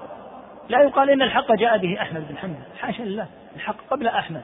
ولهذا أيضا قال شيخ الإسلام رحمه الله لم يأخذ أهل السنة من أحمد بن حنبل حرفا واحدا في الاعتقاد. لأن الاعتقاد لا نقول يا أحمد بن حنبل ماذا نعتقد؟ لا ما يمكن أن يقال هذا لا لأحمد ولا لغير أحمد. الاعتقاد في القرآن والسنة. وبينه النبي صلى الله عليه وسلم وفهمه الصحابة رضي الله عنهم. لهذا يقول لم يأخذ أهل السنة من فلان عقيدة. العقيدة ما تؤخذ من فلان. فلان يبين العقيدة يستدل على العقيدة. لكن نقول يا فلان ماذا نعتقد في كذا؟ يقول والله اعتقدوا كذا. ما يمكن أن تقبل مثل هذه الأمور من شخص إلا إذا دلل عليها. فقال قال الله قال رسول الله صلى الله عليه وسلم هكذا قال الصحابة رضي الله تعالى عنهم والتابعون. فالحاصل أن العودة الحقيقية بالأمة إلى ما كان عليه السلف الصالح رضي الله عنهم هي التي تزيل هذا الوضع الحاصل في الأمة ولهذا لاحظ أعداء الله من اليهود والنصارى أشد ما يخافون من مذهب السلف. والله لا يخافون من الروافض ولا من الخزعبلات والخرافات الصوفية بل هم يدعمونها وإن لم يشعر كثير من الصوفية. نابليون في فترة الاحتلال الفرنسي لمصر كان يدعم التصوف وكان يظهر الدروشة ويحضر مع المتصوفة في الموالد. فلما عرف بدعوة الشيخ محمد بن عبد الوهاب رحمه الله تعالى والأوراق موجودة كتب إلى الفاتيكان يحذر من دعوة الشيخ محمد بن عبد الوهاب وهذه الدعوة ستعود بالناس إلى ما كان عليه الصحابة والتابعون. ينبغي أن تحذر هذه الدعوة. أما الدروشة والكلام الفارغ هذا كان معهم. وكان يدخل معهم في الموالد وفي الخزعبلات لأن يعلم أن مثل هذه الأمور هي التي تضعف الأمة أصلا. إنما يقوي الأمة أن تعود إلى ما كان عليه السلف الصالح الذين فتح الله تعالى لهم البلاد ونصرهم تعالى النصر المؤزر. أما الدروشة والكلام الفارغ والخرافات فهذه قرة أعينهم يفرحون بها. ولهذا في مصنفات في طريقة المحتلين ممن يسمون بالمستعمرين في طريقتهم الخبيثة في دعم التصوف والخزعبلات والخرافات. ومناصرتهم للأوضاع التي تكون على خلاف هدي السلف. وبثهم قدر ما يستطيعون ما يسمونه بالإسلام الحديث الجديد في نظرهم الذي يتماشى مع الغرب. يكون متماشيا لأن يعلمون أن الإسلام أعظم وأكبر من الجبال فلا يمكن أن يهدم. فبدلا من ذلك بدلا من أن يصنعوا المستحيل قالوا ليغير هذا الإسلام وليؤتى بإسلام يتناسب مع ما نحن فيه في الغرب من البلايا والماديات التي نحن فيها حتى يمكن أن ينشر ويبث بين المسلمين. أما أن يعاد بالناس إلى ما كان عليه رسول الله صلى الله عليه وسلم والصحابة والتابعون رضي الله عنهم لا شك أن هذا هو أشد وأنكى ما يخاف. نعم. المسألة الحادية والثلاثون. وهي من أعجب الآيات أيضا. معاداتهم الدين معاداتهم الدين الذين الدين معاداتهم الدين الذين انتسبوا إليه غاية العداوة. معاداتهم. معاداتهم الدين الذين انتسبوا الذي الذي معاداتهم الدين الذي معاداتهم معاداتهم الدين معاداتهم الرفع بالضم. معاداتهم الدين الذي انتسبوا إليه غاية العداوة ومحبتهم دين الكفار الذين عادوهم وعادوا نبيهم وفئتهم غاية المحبة وفئتهم غاية المحبة كما فعلوا مع النبي صلى الله عليه وسلم لما آتاهم بدين لما أتاهم. لما أتاهم بدين موسى عليه السلام واتبعوا كتب السحر وهي من دين آل فرعون. يقول من خصال أهل الجاهلية كاليهود وهي من العجائب العجيبة جدا. هذا الدين الذي انتسبوا إليه. دين من؟ يقولون دين موسى. العجيب أنهم عادوا. كيف عادوا دين موسى؟ لأن الذي جاء به محمد صلى الله عليه وسلم في التوحيد كما قلنا هو الذي عليه موسى وهو الذي عليه إبراهيم وهو الذي عليه نوح وهو الذي عليه آدم عليهم جميعا صلاة الله وسلامه. فهم متفقون كما قلنا في الدين. ثم إن موسى عليه الصلاة والسلام وعيسى عليه الصلاة والسلام جميعهم والأنبياء قبل محمد صلى الله عليه وسلم أمروهم بأن يتبعوا محمدا صلى الله عليه وسلم. فالذي جاء به محمد صلى الله عليه وسلم هو مما أوصتهم به أنبياؤهم. وكثير مما فيه يلتقي حتى في الأحكام مع الأحكام التي كان عليها موسى وكان عليها عيسى عليهم جميعا صلاة الله وسلامه. يقول فمن عجائب الآيات أنهم عادوا الدين الذي انتسبوا إليه هم غاية العداوة وأحبوا دين أعدائهم من الكفار. الذين عادوهم غاية العداوة وهم فرعون وطائفته. وذلك أنهم اعتاضوا بكتب السحر كما تقدم وكتب والسحر من فرعون وقومه. وتركوا ما جاء به محمد صلى الله عليه وسلم مما يلتقي ويتفق مع دين موسى عليه الصلاة والسلام. ولهذا كان الكفر بمحمد صلى الله عليه وسلم كفرا بموسى وكفرا بعيسى وكفرا بجميع الأنبياء. قال الله عز وجل كذبت قوم نوح المرسلين. لم يبعث لهم إلا رسول واحد. ومع ذلك بين تعالى أنهم كذبوا جميع المرسلين مع أنهم لم يدركوا هودا ولا شعيبا ولا صالحا ولا إبراهيم ولا محمدا ولا موسى ولا عيسى عليهم الصلاة والسلام. كيف كذبوهم؟ لأن تكذيب نبي واحد تكذيب للبقية. حينما كذبوا نوحا فيما أمرهم به من التوحيد موسى يدعو للتوحيد إبراهيم يدعو للتوحيد محمد يدعو للتوحيد والجميع يدعون صلى الله وسلامه عليهم للتوحيد. فمن كذب نوحا حين أمره بالتوحيد فهو مكذب لبقية الرسل الذين أتوا من بعده بالتوحيد. فالحاصل أن هذه من طرائق أهل الجاهلية أنهم يعادون الدين الذي ينتسبون إليه وهذا من صنيع اليهود ويحبون دين أعدائهم من قوم فرعون الذين كانت كان السحر فيهم منتشرا ومستشريا فمالوا إلى طريقة أعدائهم وتركوا الدين الذي ينتسبون إليه. المسألة الثانية والثلاثون كفرهم بالحق إذا كان مع من لا يهوونه كما قال تعالى وقالت اليهود ليست النصارى على شيء وقالت النصارى ليست اليهود على شيء. هذه قريبة مما تقدم أيضا. كفرهم بالحق إذا كان مع من لا يهوونه تقدم أنهم لا يقبلون من الحق إلا الذي مع طائفتهم. هنا يكفرون بالحق. لأنهم لا يحبون الذي يقوله ولا يهونه ولا يميلون إليه. فردوا الحق الجلي البين بعد أن تبين واتضح لأن الذي قال به ممن يبغضونه ولا يحبونه. فصار الحق بهذه الطريقة خاضعا للأذواق وللأهواء. فإذا أبغض فلانا لم يقبل الحق والحق أرفع وأعلى من أن يكون مربوطا بهذه الأهواء وبهذه النزعات. وهكذا هذه الخصلة دالة على فساد ما هم فيه من الاعتقاد ودالة أيضا على ضعف عقولهم لأن الذي لم يقبل الحق لأن فلانا قاله مع علمه أن الذي قاله هو حق لا شك أنه مع فساد مذهبه وطريقته فهو دال على ضعف عقله. قوله تعالى وقالت اليهود ليست النصارى على شيء وقالت النصارى ليست اليهود على شيء النصارى يعلمون أن اليهود معهم بعض الحق واليهود يعلمون أن النصارى معهم بعض الحق لكنهم فيما بينهم يردون الحق لأجل أن أولئك قالوا به فترد النصارى الحق الذي مع اليهود ويرد اليهود الحق الذي مع النصارى ويردون كلهم جميعا الحق الذي جاء به محمد صلى الله عليه وسلم. نعم.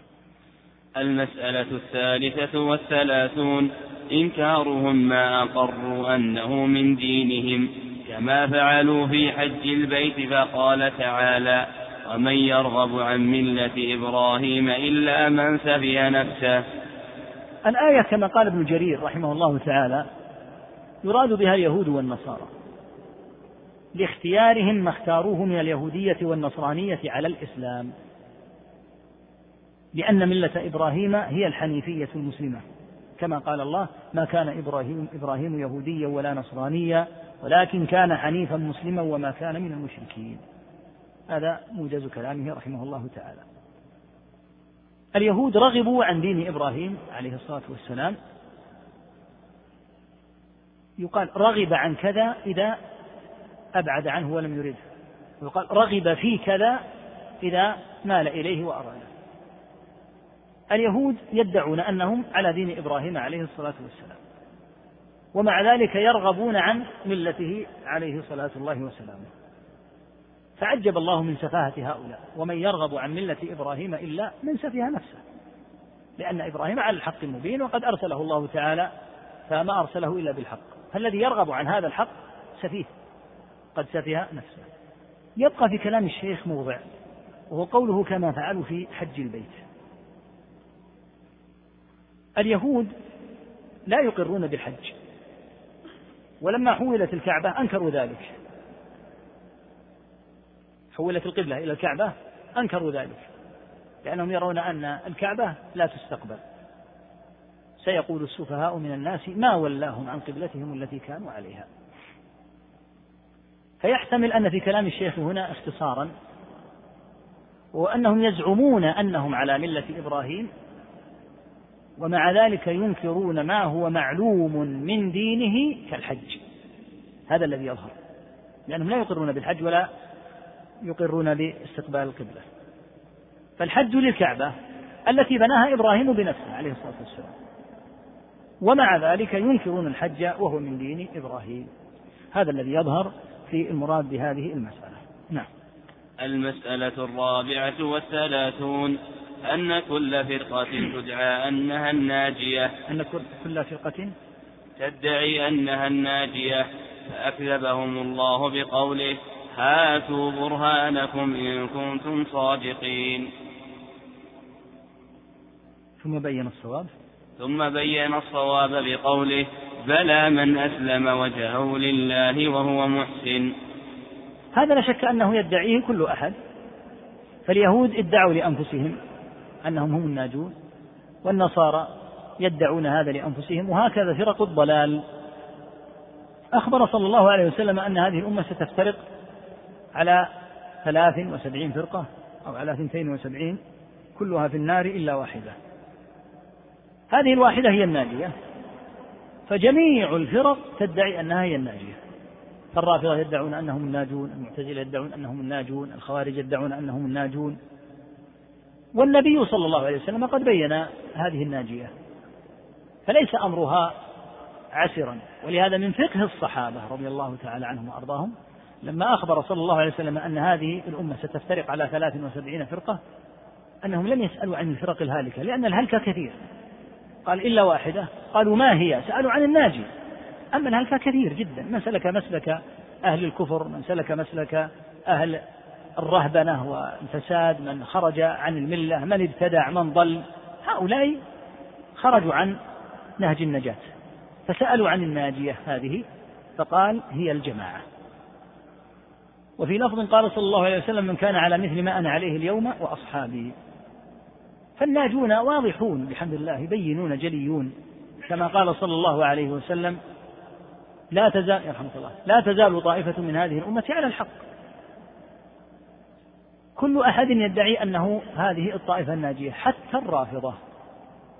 الرافضة أبعد الناس عن الجماعة وأبعد الناس عن أن يكونوا على ما كان عليه النبي صلى الله عليه وسلم وأصحابه لأنهم يكفرون الصحابة أصلا ومع ذلك يدعون أنهم هم الناجون. فادعاء النجاة هذه أن أن فادعاء كل فرقة أنها هي الناجية هذا أمر مشترك. ما الذي يحسمه؟ قل هاتوا برهانكم إن كنتم صادقين. المسألة ليست مسألة ادعاء. إنما المسألة مسألة برهان ومسألة تدليل أن تدلل جميع المنسوبين إلى القبلة يتفقون على أن محمدا صلى الله عليه وسلم على الصراط المستقيم. يكفي هذا. هل ما أنت عليه هو الذي عليه رسول الله صلى الله عليه وسلم؟ كلهم أيضا يقولون نعم نقول هات البرهان هات الأسانيد التي تسندها إلى رسول الله صلى الله عليه وسلم دالة على أن ما تعتقده وتقوله هو الحق. نحن نعطيك الأسانيد التي صنفها مصنف السنة رحمة الله تعالى عليهم وحفظ الله تعالى بها العقيدة منقولة عن الصحابة عن نبيهم صلى الله عليه وسلم ونبيهم قد جاء به عن جبريل عن ربه تعالى. هاتوا برهانكم. ولهذا إذا قيل للمخرفين من الصوفية. هاتوا براهينكم هاتوا أسانيدكم. قالوا عندنا كشوف وأذواق وأمور تقع في قلوبنا. هذه أمور يتفق يعني تتفق للمسلم وللكافر فيقول وقع في قلبي كذا وأنه هو الحق. هذا كل أحد يدعيه لكن أوصل هذا إلى رسول الله صلى الله عليه وسلم لا يجدون قطعا بل يهزؤون بمن يقول هذا فيقولون إن علمكم تأخذونه ميتا عن ميت. ونحن نأخذ علمنا عن الحي الذي لا يموت. من أين أتاك العلم؟ يقول يقع في خاطري وينكشف لي أن الحق كذا. ولماذا لا يكون هذه من وسوسة الشياطين وهو الواقع؟ كما بين أهل العلم.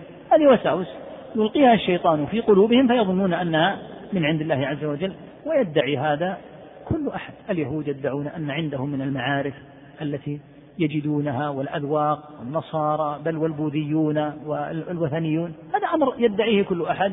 فهاتوا برهانكم. قال ثم بين الصواب بقوله بلى من أسلم وجهه لله وهو محسن فله أجره عند ربه. هذان شرطا قبول العبادة إذا وقعت من مؤمن.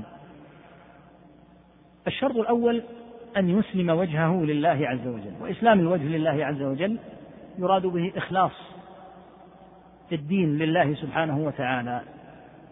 قال وهو محسن أي متبع للنبي صلى الله عليه وسلم. فإسلام الوجه يكون بإخلاص العمل لله عز وجل وأن لا يريد به إلا رب العالمين.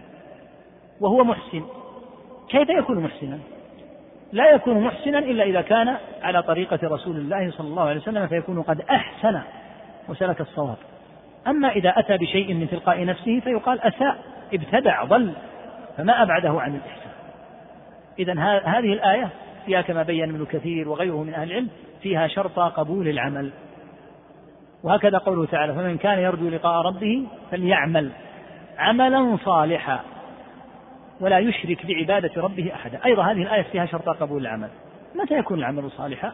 إذا كان على هدي رسول الله صلى الله عليه وسلم. ولا يشرك بعبادة ربه أحدا أي ليخلص وليريد الله تعالى بعبادته. فهذه الآية أيضا فيها شرط قبول العمل. وهذا من المفيد لطالب العلم.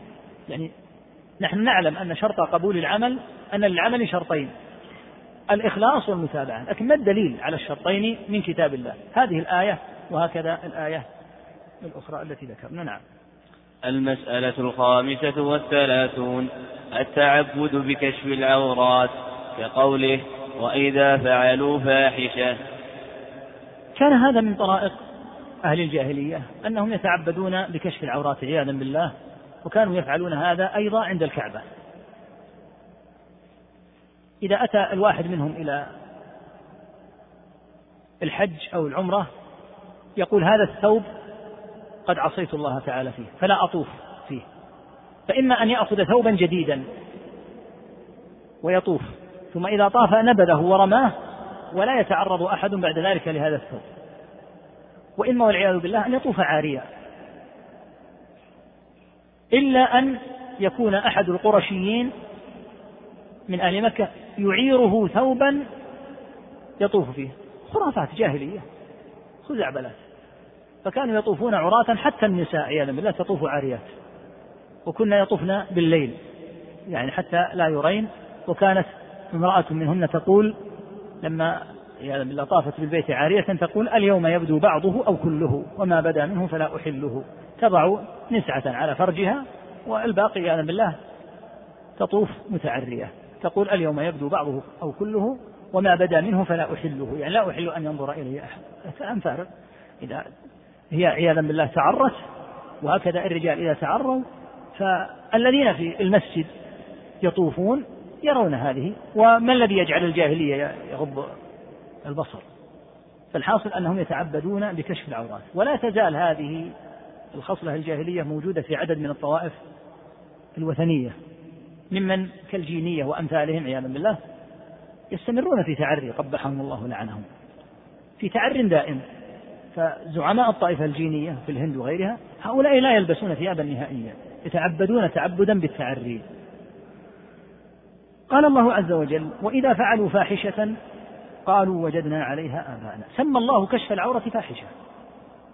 وهذا يدلك على أن كشف العورة من الأمور العظام. ادعوا دعوى ادعوا دعويين دعويين في فعلهم هذا. قالوا وجدنا عليها آباءنا. يعني هذه الخصلة الخبيثة من التعري يقول كان عليها آباؤنا وقد تقدم أنهم يحتجون بآبائهم في كل شيء. وهذا ليس دليلا كما نبهنا. ثم افتروا على الله تعالى أن الله أمرهم بها. قالوا والله أمرنا بها وهذا من الافتراء على الله وعلى دينه. الله تعالى لا يأمر بالفحشاء كما بين في بقية الآية. قل إن الله لا يأمر بالفحشاء. أتقولون على الله ما لا تعلمون؟ فنسبوا هذا إلى الشرع وهذا من الباطل. فالله تعالى لا يشرع مثل هذا الشر ومثل هذا الفساد. في زمنك هذا لما انقلبت المفاهيم صارت البلدان الأجنبية ترى أن التعري أو شبه التعري أمر راجع لاختيار الشخص فله أن يفعل ذلك ويرون أن هذا من الحرية وأن هذا من إعطاء الإنسان حقوقه. ولهذا صار هذا البلاء والفساد منتشرا فاشيا فيهم إما بأن لا يلبسوا من الثياب إلا أقل ما يستر العورة عياذا بالله وإما أن يتعرضوا تعريا تاما. نسأل الله السلامة والعافية. ويتظاهرون بمثل هذا ولا يرون أن في هذا شيئا يدل على المنقصة. وهذا كما قلنا ونقول دائما يدلك على أن الوضع الموجود في البلاد الغربية وضع جاهلية. الجاهلية تلتقي في جملة من الخصال. فحين يرى الإنسان أن التعري أمر معتاد وأنه داخل ضمن ما يسميه بنطاق الحرية فلا يمكن إلا أن يكون جاهليا. وكان أهل الجاهلية في الجاهلية العربية لا يأنفون من التعري ولا سيما عند العمل. عندما يعملون ويحملون مثلا الأشياء الثقال أو نحوها قد يلقي الواحد منهم إزاره ولا يكترثون بأمر التعري. فجاء الشرع العظيم بحفظ العورات. ومن أعظم وأفحش وأقبح المنكرات التساهل في أمر العورات. لأنه يؤدي إلى الفحش إلى انتشار الزنا عياذا بالله والفساد. ولهذا أيضا جاء الشرع بتحديد أمر العورة. فليس الأمر فقط في العورة المسماة بالعورة المغلظة هذه في فطر العقلاء دائما أنها لا ينبغي أن تظهر. لكن حتى غير المغلظة كالفخذ هذا لا يصح أن يبدأ. فالرجل من سرته إلى ركبته لا يصح أن يبدو منه شيء. فلو أنه مثلا كان في موضع يقل فيه الثياب يقال لا بد أن تستر ما بين السرة إلى الركبة. فيعمد إلى هذا الموضع لا بد أن يستر. فإن كان عنده ثياب أرفع كما كان الصحابة رضي الله عنهم يعلقون القطعة الواحدة من الثوب لأن ما عند الواحد منهم إلا ثوب فقط. ومعنى الثوب قطعة قطعة قماش يأخذها رضي الله تعالى عنهم وأرضاهم فيمسكها بيده خشية أن تبدو عورته يعلقها في رقبته ما عنده إلا هذا يضع يعني هناك إزار وهو الذي يستر القسم النصف الأسفل من الجسد والأعلى الذي يوضع على الظهر يسمى رداء كالمحرم المحرم يحرم في إزار وهو الذي يستر به آه، النصف الأسفل من جسده والرداء هو الذي يكون على الجسد من الأعلى فإذا لم يجد إلا قطعة واحدة كما يكون في حال الجوع وفي حال القلة قال بد أن تستر عورتك. فيستر ما بين السرة إلى الركبة فإن وجد ما هو أكثر من ذلك فإنه ينستر ويضع كما فعل الصحابة كانوا يعلقون قطعة القماش هذه في أعناقهم ويجعلونها تتدلى فتصل إلى نصف الساق منهم رضي الله تعالى عنهم وأرضاهم. وجاء الشرع بالتغليظ الشديد في أمر العورات والتساهل في كشفها. فمن وجد يتعمد أن يظهر عورته لا شك أنه يجب أن يعاقب شرعا بعقوبة بالغة تردعه. إذ لا يتصور أن يفعل هذا إلا رجل غير سوي غير عاقل. إما أن في عقله شيئا أو في ذوقه ومزاجه والعياذ بالله شيئا. ولا يجوز أن يترك مثل هؤلاء يجهرون بمثل هذا. ولهذا من يلبسون مثل هذه الملابس التي تظهر منها أنصاف الفخذين ونحوها يجب شرعا أن يؤدبوا. ولا يحل أن يمكنوا ويمشوا بين المسلمين. فإن هذا ليس من هدي المسلمين في قليل ولا كثير. يجب أن يوقف مثل هؤلاء وأن يحالوا إلى شرع يؤدبون عليه وتؤخذ عليهم العهود أن لا يفعلوا مثل هذا. فإن إبداء مثل هذه العورات لا شك أنه مؤذن بانتشار الفاحشة لأن إظهار الفخذين الناس نسأل الله السلامة والعافية. فيهم من مزاجه فاسد. لا يأنف نعوذ بالله من الزيغ والضلال لا يأنف من اللواط. فإذا وجد مثل هؤلاء الفاسدون المفسدون وصاروا يمشون بمثل هذه الطريقة قد بدت أنصاف أفخاذهم فلا ريب أن هذا قد يشعل هذه الفتنة. فالواجب أن يحال بين هؤلاء وبين مثل هذه الملابس. وقد كان صلى الله عليه وسلم أحب شيء إليه القميص. القميص هو هذا الذي تلبسه. القميص المقصود به كثير من الناس يظنون أن القميص إذا أطلق قميص النوم. قميص لغة هو ذو الأزرار الذي يكون منه الفتحة هذه التي يدخل منها يدخل منها الرأس. فكلمة القميص هو هذا وكان صلى الله عليه وسلم أحب شيء إليه القميص. وجاء في الحديث رحمك الله عنه أيضا عليه الصلاة والسلام أنه قال فصل ما بيننا وبين أهل الكتاب العمائم على القلانس. القلانس هي الطواقي الطاقية هذه. والعمامة هي التي تكون غطاء للرأس. فهذه من خصال المسلمين التي ينبغي أن تكون فيهم. فيتفاوت الناس. فمثل ملابس الإخوة الآن الأفارقة تعد قميصا. لأن القميص هو ذو الأزرار فيتفاوت يعني هذا يلبس بهذا الشكل. كل هذا سليم ما فيه إشكال. لأن هذا نوع من أنواع القميص. وهكذا ينبغي ولا سيما طلبة العلم ينبغي أن يظهر عليهم آه، أمر لبس العمائم والقلانس وألا يكونوا مثل عوام الناس الذين يمشون هكذا قد حسروا عن رؤوسهم. فإن الحسر عن الرأس هذا كان من العقوبات التي كان يعاقب بها الناس قديما. فكان عمر رضي الله عنه لما أراد أن يعاقب صبيغا حسر عن عمامته. هذا نوع من الأدب أن يحسر عنه حتى يبدو رأسه. قد يتفاوت الناس في بعض المجتمعات في هذا لكن مثل طالب العلم ينبغي أن يكون له هديه وسمته وطريقته لأنه محل الأسوة. نعم. المسألة السادسة والثلاثون التعبد بتحريم الحلال. كما تعبد بت... كما تعبد بالشرك. تعبد عندك؟ ما في واو؟ تعبدوا؟ طيب كما عندك نعم. التحريم والتحليل حق الله عز وجل. هو الذي إليه التحليل والتحريم سبحانه وتعالى. ولا يحل بتاتا أن يدخل في هذا الباب إلا بدليل. فلا تحرم على الناس إلا ما حرمه الله. ولا تبح للناس إلا ما أباحه الله. فمن عكس فحرم ما أحل الله. أو أحل ما حرم الله فقد شرع. شرع ما لم يأذن به الرب سبحانه وتعالى. أم لهم شركاء شرعوا لهم من الدين ما لم يأذن به الله. الجاهليون سواء من أهل الكتاب أو من عرب الجاهلية حرموا شيئا كثيرا من الطيبات. قال تعالى وحرموا ما رزقهم الله افتراء على الله. وصاروا يتشهون. ما في بطون هذه الأنعام خالصة لذكورنا ومحرم على أزواجنا. وإن يكن ميتة فهم فيه شركاء. على أي أساس؟ هكذا. قد ضلوا وما كانوا مهتدين كما قال عز وجل في بقية الآيات. هذا من الضلال وعدم الهدى. فمن الضلال المبين تحريم الحلال. فإذا تعبد بتحريم الحلال هذا ابتداع عظيم جدا. فالحلال لا يجوز أن تتعبد بتحريمه. هناك فرق كبير بين أن لا ترغب في الحلال.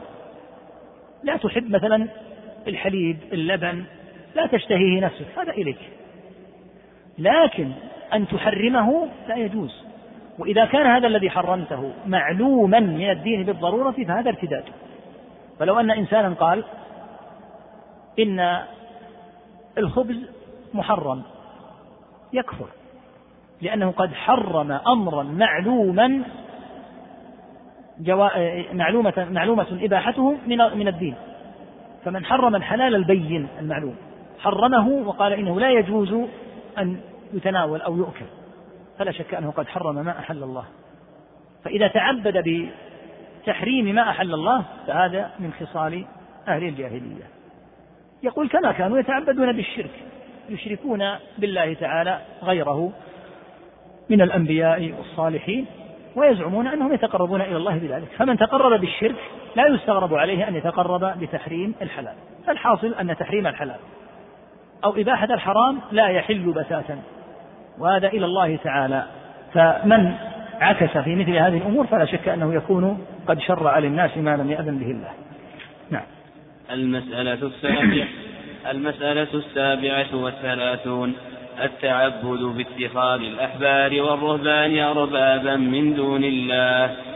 هذه من طريقة أهل الكتاب قبلنا. قلنا إن الأحبار هم علماؤهم والرهبان هم عبادهم فحرموا عليهم حلالا وأحلوا لهم حراما فتعبدوا لله عز وجل بأن أطاعوهم في ذلك قال الله عز وجل اتخذوا أحبارهم ورهبانهم أربابا من دون الله جاء في الحديث أن عدي بن حاتم رضي الله عنه انتهى إلى النبي صلى الله عليه وسلم وهو يقرأ هذه الآية فقال ما عبدناهم؟ يعني ما كنا نعبدهم عبادة العبادة المعروفة هذه. فقال عليه الصلاة والسلام أليسوا يحلون لكم الحرام؟ فتستحلونه ويحرمون عليكم الحلال. فتحرمونه؟ قال بلى. قال فتلك عبادتهم. لأنهم بهذه الطريقة جعلوهم أربابا يحلون لهم الحرام ويحرمون عليهم الحلال فيطيعونهم في ذلك. وبه نعلم أن من أفتى بتحريم حلال أو إباحة حرام وكان من المنسوبين إلى العلم فإنه لا يجوز أن يطاع. ومن أطاعه في تحريم الحلال أو العكس فإنه يكون قد اتخذه ربا كما اتخذ أهل الكتاب أحبارهم ورهبانهم أربابا من دون الله عز وجل. فمن خصال أهل الجاهلية أن يتخذوا زعماء كبراء يتعبدون بطاعتهم حتى فيما يعلم أن الله تعالى أمر بخلافه. فإذا أحلوا لهم الحرام استحلوه وإذا حرموا عليهم الحلال حرموه وهذا من اتخاذهم أربابا من دون الله. نعم. المسألة الثامنة والثلاثون الإلحاد في الصفات كقوله تعالى ولكن ظننتم أن الله لا يعلم كثيرا مما تعملون نعم. المسألة التاسعة والثلاثون الإلحاد في الأسماء كقوله تعالى وهم يكفرون بالرحمن. الإلحاد يراد به في اللغة الميل الميل باللام. ومنه سمي اللحد لحدا لأن الميت إذا حفر له قبره لا يشق حفرة ويرمى فيها بل يحفر له قبره. وإذا أتى الحافر إلى موضع وضع الجثة الذي يتجه بها إلى القبلة مال في الحفر حتى تجعل الجثة فيها. هذا الميل يسمى لحدا. منه سمي اللحد لأنه مائل عن سنف القبر. فالميل فالإلحاد هو الميل. من خصال أهل الجاهلية الإلحاد في الصفات. وهذا موجود حتى عند كفار قريش. وجاء في سبب نزول الآية وهي قوله تعالى ولكن ظننتم أن الله لا يعلم كثيرا مما تعملون. يقول تعالى وما كنتم تستترون أن يشهد عليكم سمعكم ولا أبصاركم ولا جلودكم. ولكن ظننتم أن الله لا يعلم كثيرا مما تعملون. جاء في سبب نزول الآية أن رجلين من قريش وختنهما ثقفي أو رجلان من ثقيف وختنهما قرشي. اجتمعا في المسجد الحرام قال كثير شحم بطونهم قليل فقه قلوبهم اجتمعوا في المسجد الحرام. فقال هؤلاء الثلاثة لبعضهم أترى قال أحدهم أترون أن الله يسمعنا؟ فقال الثاني إن رفعنا أصواتنا سمعنا وإن أسررنا لم يسمعنا. فقال الثالث إن كان يسمعكم إذا رفعتم أصواتكم فإنه يسمعكم إذا أسررتم. فنزلت الآية فيهم.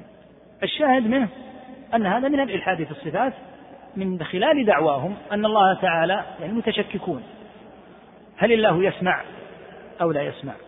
فأنزل الله تعالى وما كنتم تستترون أن يشهد عليكم سمعكم ولا أبصاركم ولا جلودكم ولكن ظننتم أن الله لا يعلم كثيرا مما تعملون وذلكم ظنكم الذي ظننتم بربكم أرداكم فأصبحتم من الخاسرين.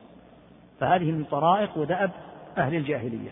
والإلحاد في أسماء الله وصفاته ذكر أهل العلم أنه على خمسة أنواع من أشهرها. نفي ما أثبت الله. الذي أثبته الله المنهج السوي والصراط المستقيم أن تثبته. الميل والإلحاد عن هذا الصراط بأن تعكس. فتأتي إلى ما أثبته الله فتنفيه. هذا النوع الأول. النوع الثاني عكسه أن تثبت ما نفى الله. الذي نفاه الله الصراط المستقيم أن تنفيه. الميل عن الصراط المستقيم أن تأتي إلى شيء نفاه الله فتثبته. وثمة أنواع أخرى تجدها في الشروح كشرح الواسطية وغيره. هذان النوعان من الإلحاد. نفي ما أثبت الله وإثبات ما نفى الله. هو الذي وقع فيه المعطلة والمشبهة. المشبهة ماذا فعلوا؟ أتوا إلى ما نفاه الله وهو المثلية. في قوله تعالى ليس كمثله شيء. فجعلوا صفات الله مثل صفات المخلوقين. ماذا فعلوا؟ أثبتوا ما نفى الله من المثلية. ليس كمثله شيء. وهو السميع البصير؟ نعم هو سميع وله سمع بصير. وله بصر لكن سمعه وبصره ليس مثل سمع وبصر المخلوقين. الممثلة يقولون له سمع مثل سمع المخلوق والعياذ بالله. فنفوا فأثبتوا ما نفى الله. عكسهم المتكلمون من المعتزلة والجهمية ومن مشى على حلوهم من الأشعرية والماتريدية وغيرهم يجتمعون في أنهم وإن تفاوتوا في النفي يجتمعون في أنهم نفوا ما أثبته الله. فأتوا إلى ما أثبته الله تعالى من الصفات في كتابه أو أثبته له رسوله صلى الله عليه وسلم في السنة الثابتة أتوا إلى هذا الذي أثبته الرب وأثبته الرسول صلى الله عليه وسلم فنفوه مع أنه مما أثبته الرب تعالى وأثبته النبي صلى الله عليه وسلم في النصوص. فالحاصل أن الإلحاد في الصفات هذا منه. ومن ذلك أيضا الإلحاد في الأسماء. تقدم أن من الإلحاد أن تنفي ما أثبت الله.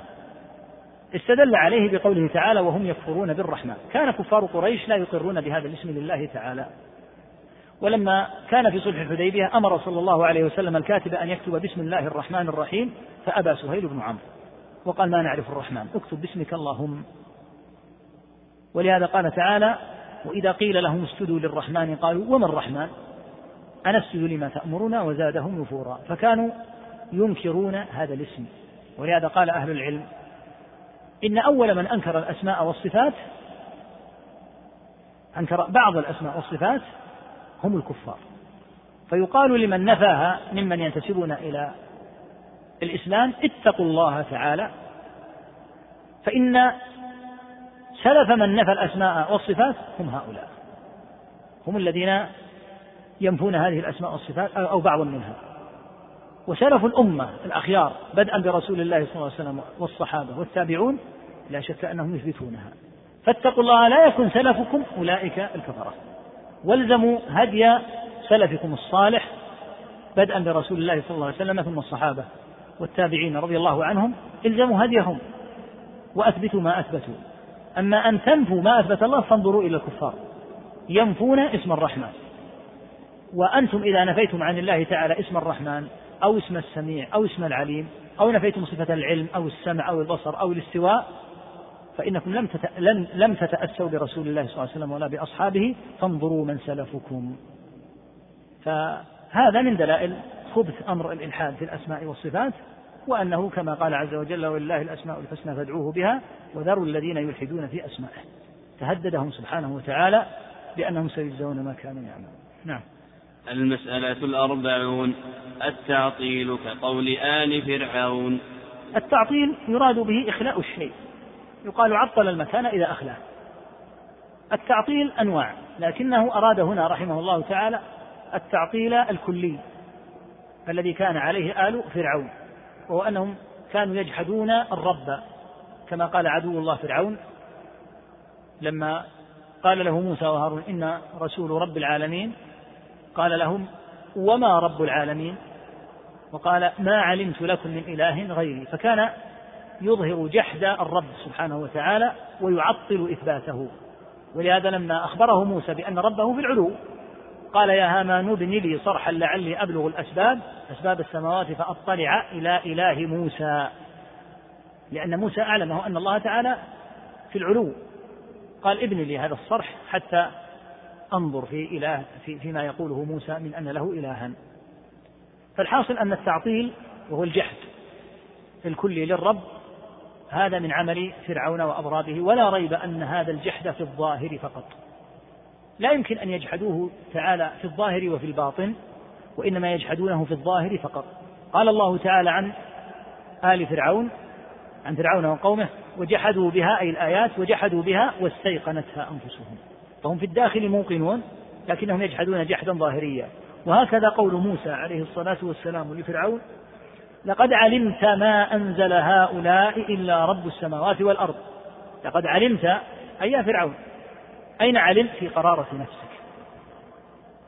ولهذا لما غرق فرعون ظهر ما كان يخفيه. قال آمنت أنه لا إله إلا الذي آمنت به بنو إسرائيل وأنا من المسلمين.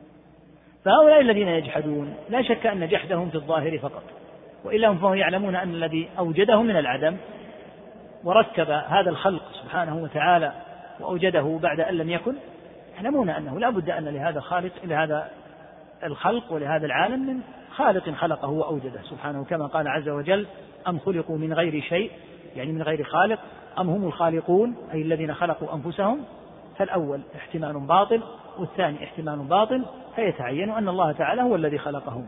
وأمر الإلحاد عياذا بالله وجحد الرب. مما تفاقم وانتشر واستشرى بسبب الانفتاح على أعداء الله من الكفار. الانفتاح على أهل الكفر.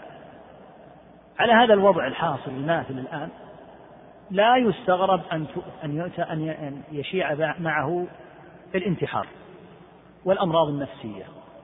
والأخلاق الردية والقبيحة. لأن الأصل أن المسلمين لا ينفتحون على الكفار. وأن الذهاب إلى بلاد الكفر يكون وفق ضوابط.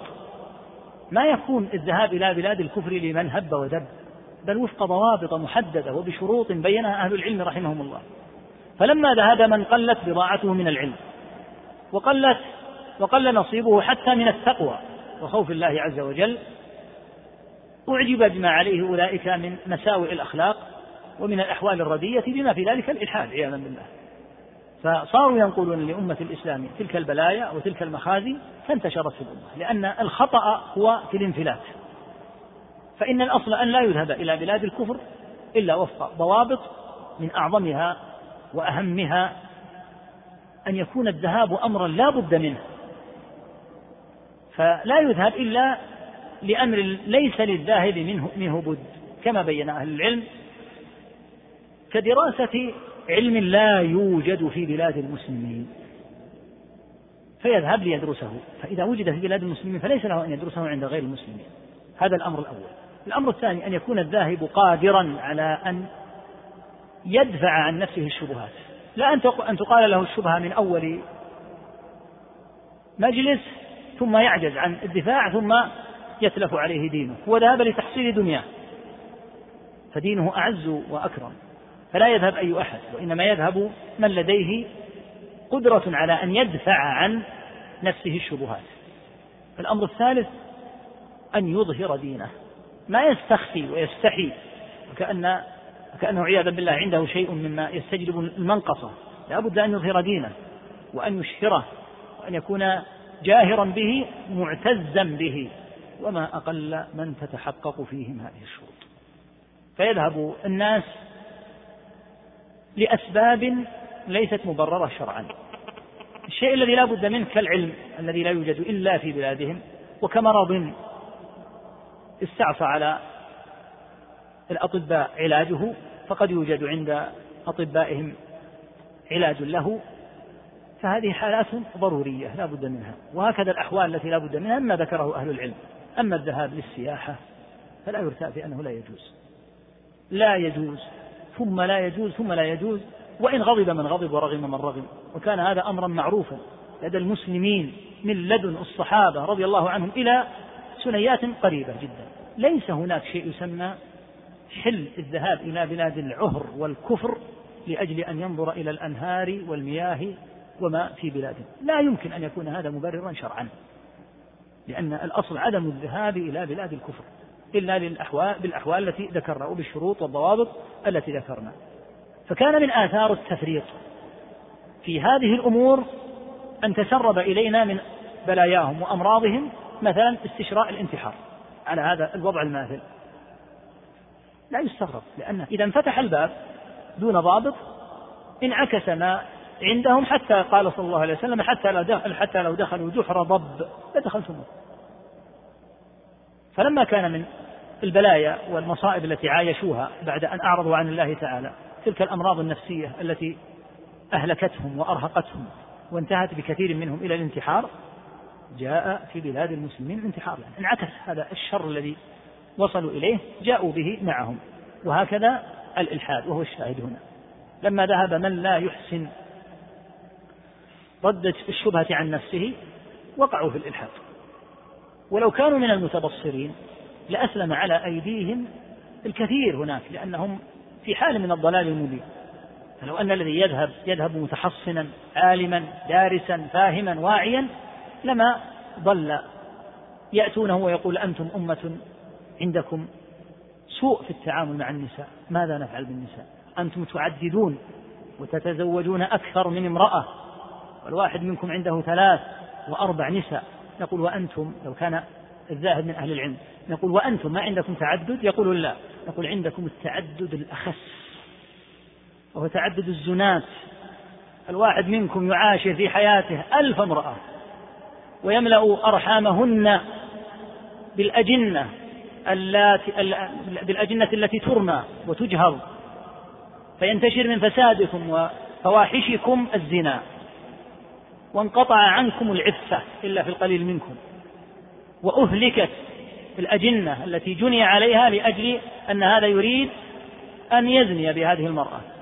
أما التعدد عندنا معاشر المسلمين فمنضبط منضبط بحقوق مبيت نفقة آه، سكن.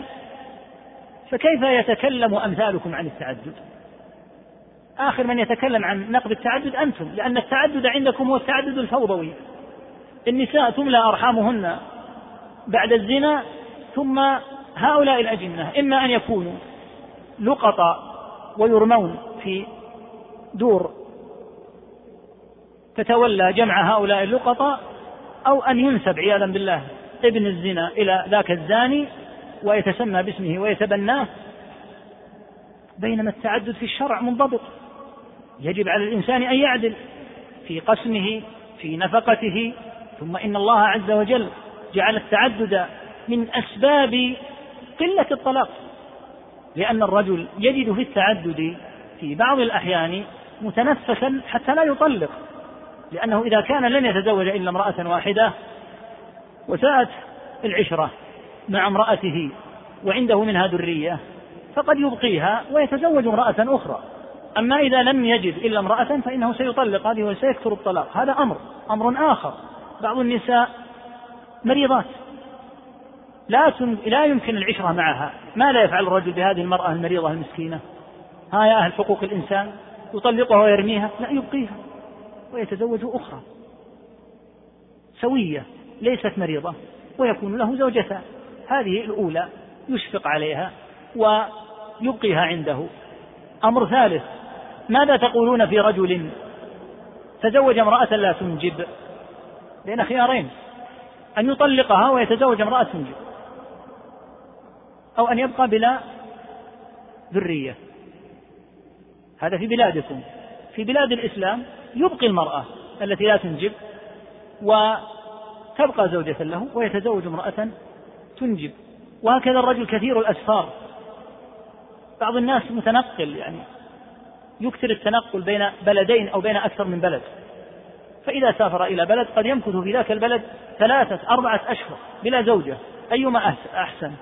أن يزني أو أن يتزوج امرأة ينفق عليها ويقيم لها سكنا وتكون له منها الذرية. أيما أيسر في نظركم؟ لو وجدوا من يتكلم بمثل هذا المنطق لرد عن نفسه الشبهة. لكنه إذا قيل إنكم تتعاملون تعاملا سيئا وأنتم على خلاف حقوق الإنسان جاء لينقل داءه. فقال التعدد فيه مضرة وبدأ يعدد ويذكر بعض الأحوال من أن المعددين فعلوا كذا وكذا. تعدد ما تعدد. ما ما ذكر بعض من ليس عندهم إلا زوجة واحدة.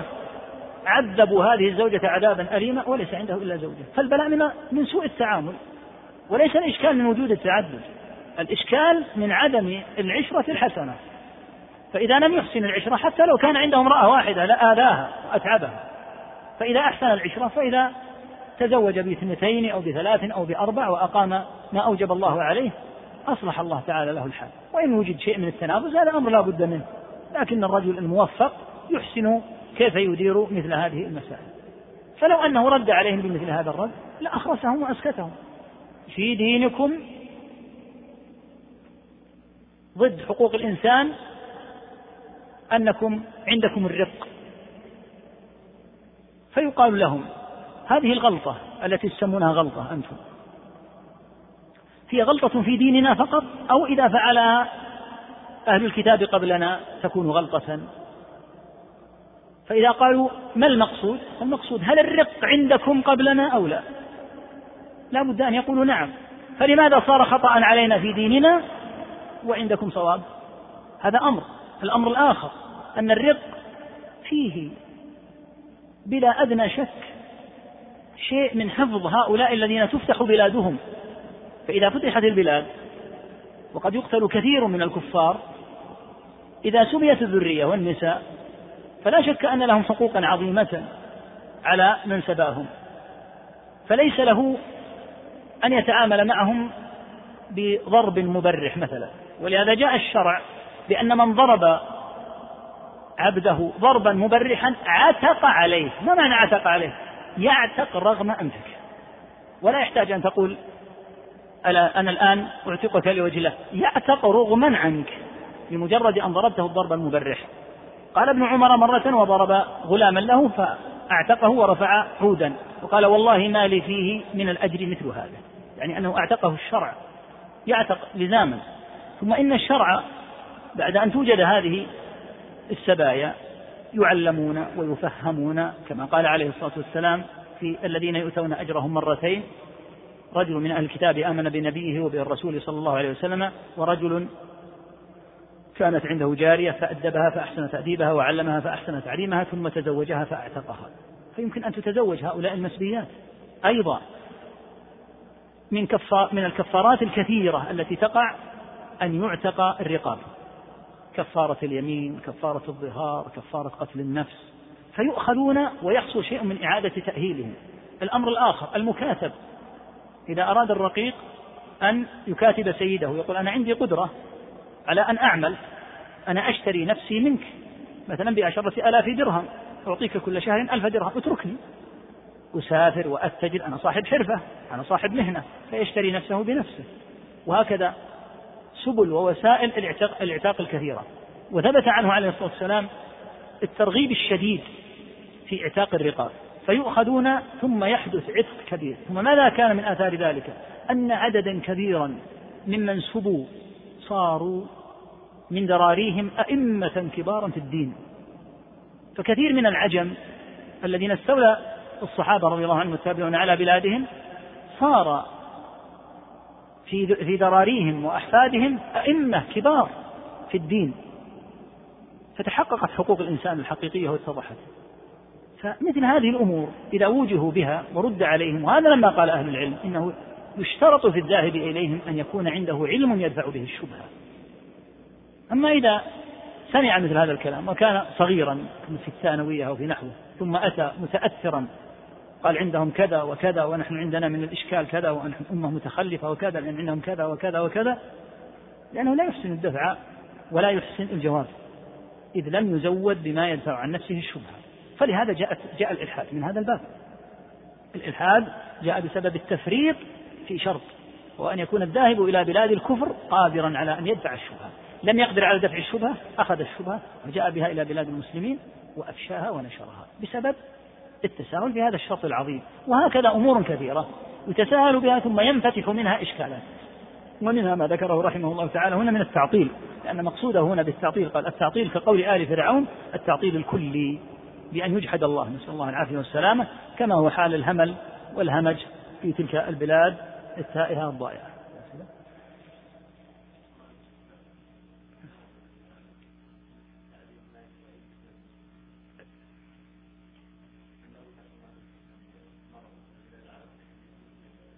نعم إذا إذا وجد إذا وجد له علاج في بلاد المسلمين لا يجوز أن يذهب إلى بلاد غير المسلمين.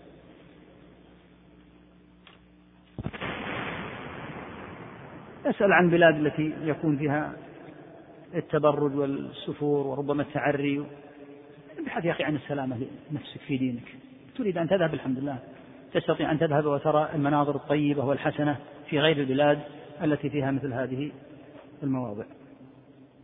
يقول نرى التوسع في مفهوم الخوارج استحلت دماء كثير من المسلمين بحجة أنهم خوارج وأن النبي صلى الله عليه وسلم قتلهم. دائما يا إخوة الفرق ينبغي عند نسبة أحد إليها أن يكون الناسب من أهل العلم الذين يعون معنى الفرقة.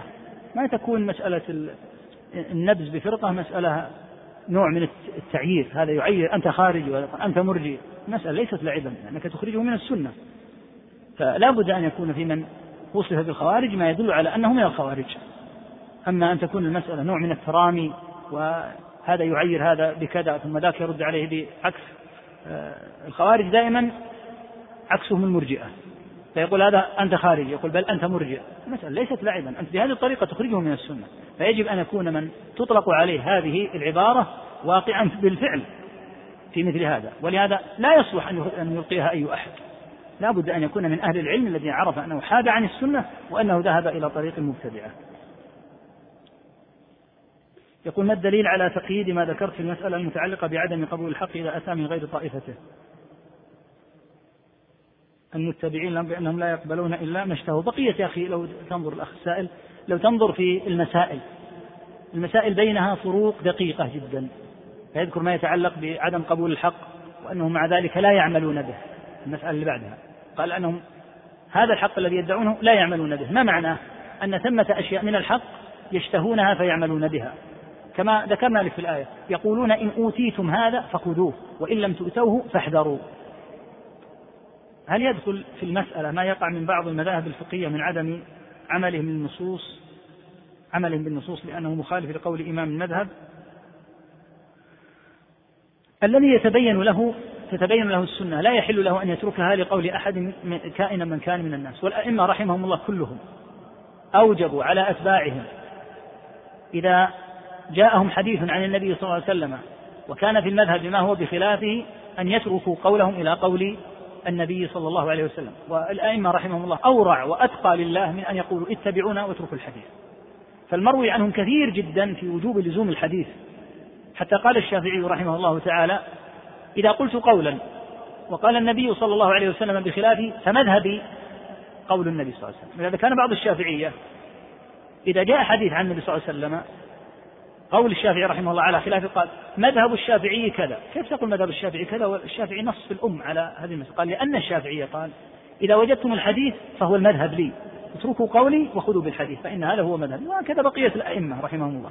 لكن من يتعصب للأئمة ويخالف قول الأئمة هذا خرج عن ما أوصى به الأئمة أنفسهم.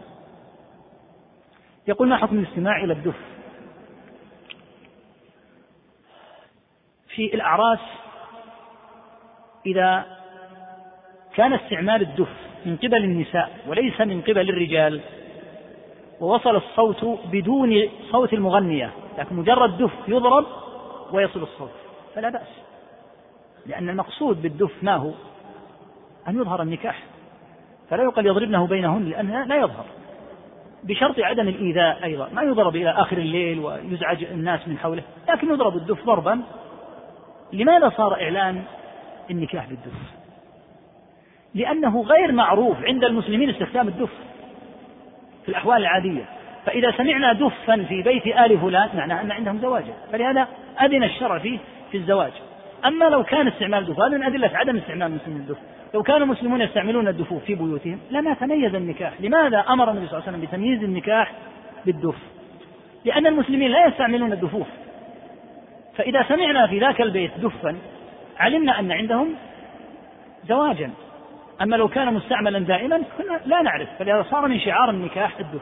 فإذا ضربته المرأة دون أذية للجيران يعني كأن يبقين إلى آخر الليل ولا ينام الناس ضربته بطريقة لا تؤذي الناس. ولم يظهر صوتها يعني لا تضرب الدف وترفع صوتها بالغنى لأن صوتها لا يجوز أن يسمع وإنما هو الدف فقط. فوصل إلى الرجال فلا ينكر. لأن النبي صلى الله عليه وسلم لما ضربت الجارية الدف يوم العيد كان يسمعه. وكانت جارية صغيرة بالمناسبة. ليس هذا من أدلة جواز ضرب الدف للكبار لكن جارية صغيرة. يعني لا يقال إن النساء يعلمن ويفتح لهن أماكن للتعليم. مجرد أن تضرب الدف ضربة معينة يعرف فيها نوع من إظهار الفرح ونحوه. فإذا وصل إلى الرجال فلا شك أنه لا ينكر. بدون صوت المرأة. وهذا في الأحوال التي ذكرنا. في الزواج وفي العيد. أما ما سواه فلا أن الأصل عدم استعماله إلا في هذه المناسبات. يقول هل الأحزاب السياسية تدخل في قوله كل حزب بما لديهم فرحون؟ نعم. أحزاب سياسية قائمة على العلمانية قائمة على إقصاء الدين عن الحياة. ماذا تكون؟ تكون على السنة؟ لا شك أنها داخلة في هذا. أخ يقول متخرج من جامعة ومر علينا كتب العقيدة في الجامعة والمساجد. أريد أن أضبط مسائل العقيدة ماذا تنصحوني من كتب العقدية مثل ما قلنا يا أخوان بحسب بحسب كون هذا الشخص بحسب موقع هذا الشخص من العلم يوصى طالب العلم المبتدئ بنوع من الكتب المختصرة. بعد ذلك يتدرج. مثلا الأصول الثلاثة والقواعد الأربع وأمثالها في البداية. بعد ذلك يتدرج كتاب التوحيد. بعد ذلك الواسطية. ثم إذا أعطاه الله تعالى من العلم يأخذ ويلاحظ هذا أيضا وهذا أمر يلاحظ. هذه ليست كتب لمجرد القراءة. هي تقرأ على أحد أهل العلم لأنك قد تقرأ فلا تحسن الفهم. فتقرأ وتسأل أهل العلم عنها وإذا قرأت تسأل ما المراد بكذا هل المقصود كذا؟ فتفهم هذا الأمر. ليست بمثابة الصحف تقرأ. بعض الناس يظن أن العلم يتجه إلى المكتبة ويجمع كتبا ويقرأ. قد تسيء الفهم قد تسيء فهم المسألة. فلا بد أن تكون المسألة بالتدرج ثم بعد ذلك يعطيه الله عز وجل ما يسر سبحانه من العلم لاحقا من خلال كتب الشروح ومن أقواها وأحسنها شرح الطحاوية لابن أبي العز رحمه الله. وكذا الشروح على الواسطية وعلى الحموية ونحوها لكن يحرص على التدرج يحرص على التدرج حتى لا يظن أنه غير فاهم. بعض الناس يدخل في مطولات منذ بداية طلبه للعلم ويجد أنه ما فهم فيظن أن ذلك بسبب أن الله ما كتب له علما. لا السبب أنك لم تتدرج. فلو أخذت العلم بالتدريج لكان ذلك أيسر عليك والله أعلم وصلى الله وسلم.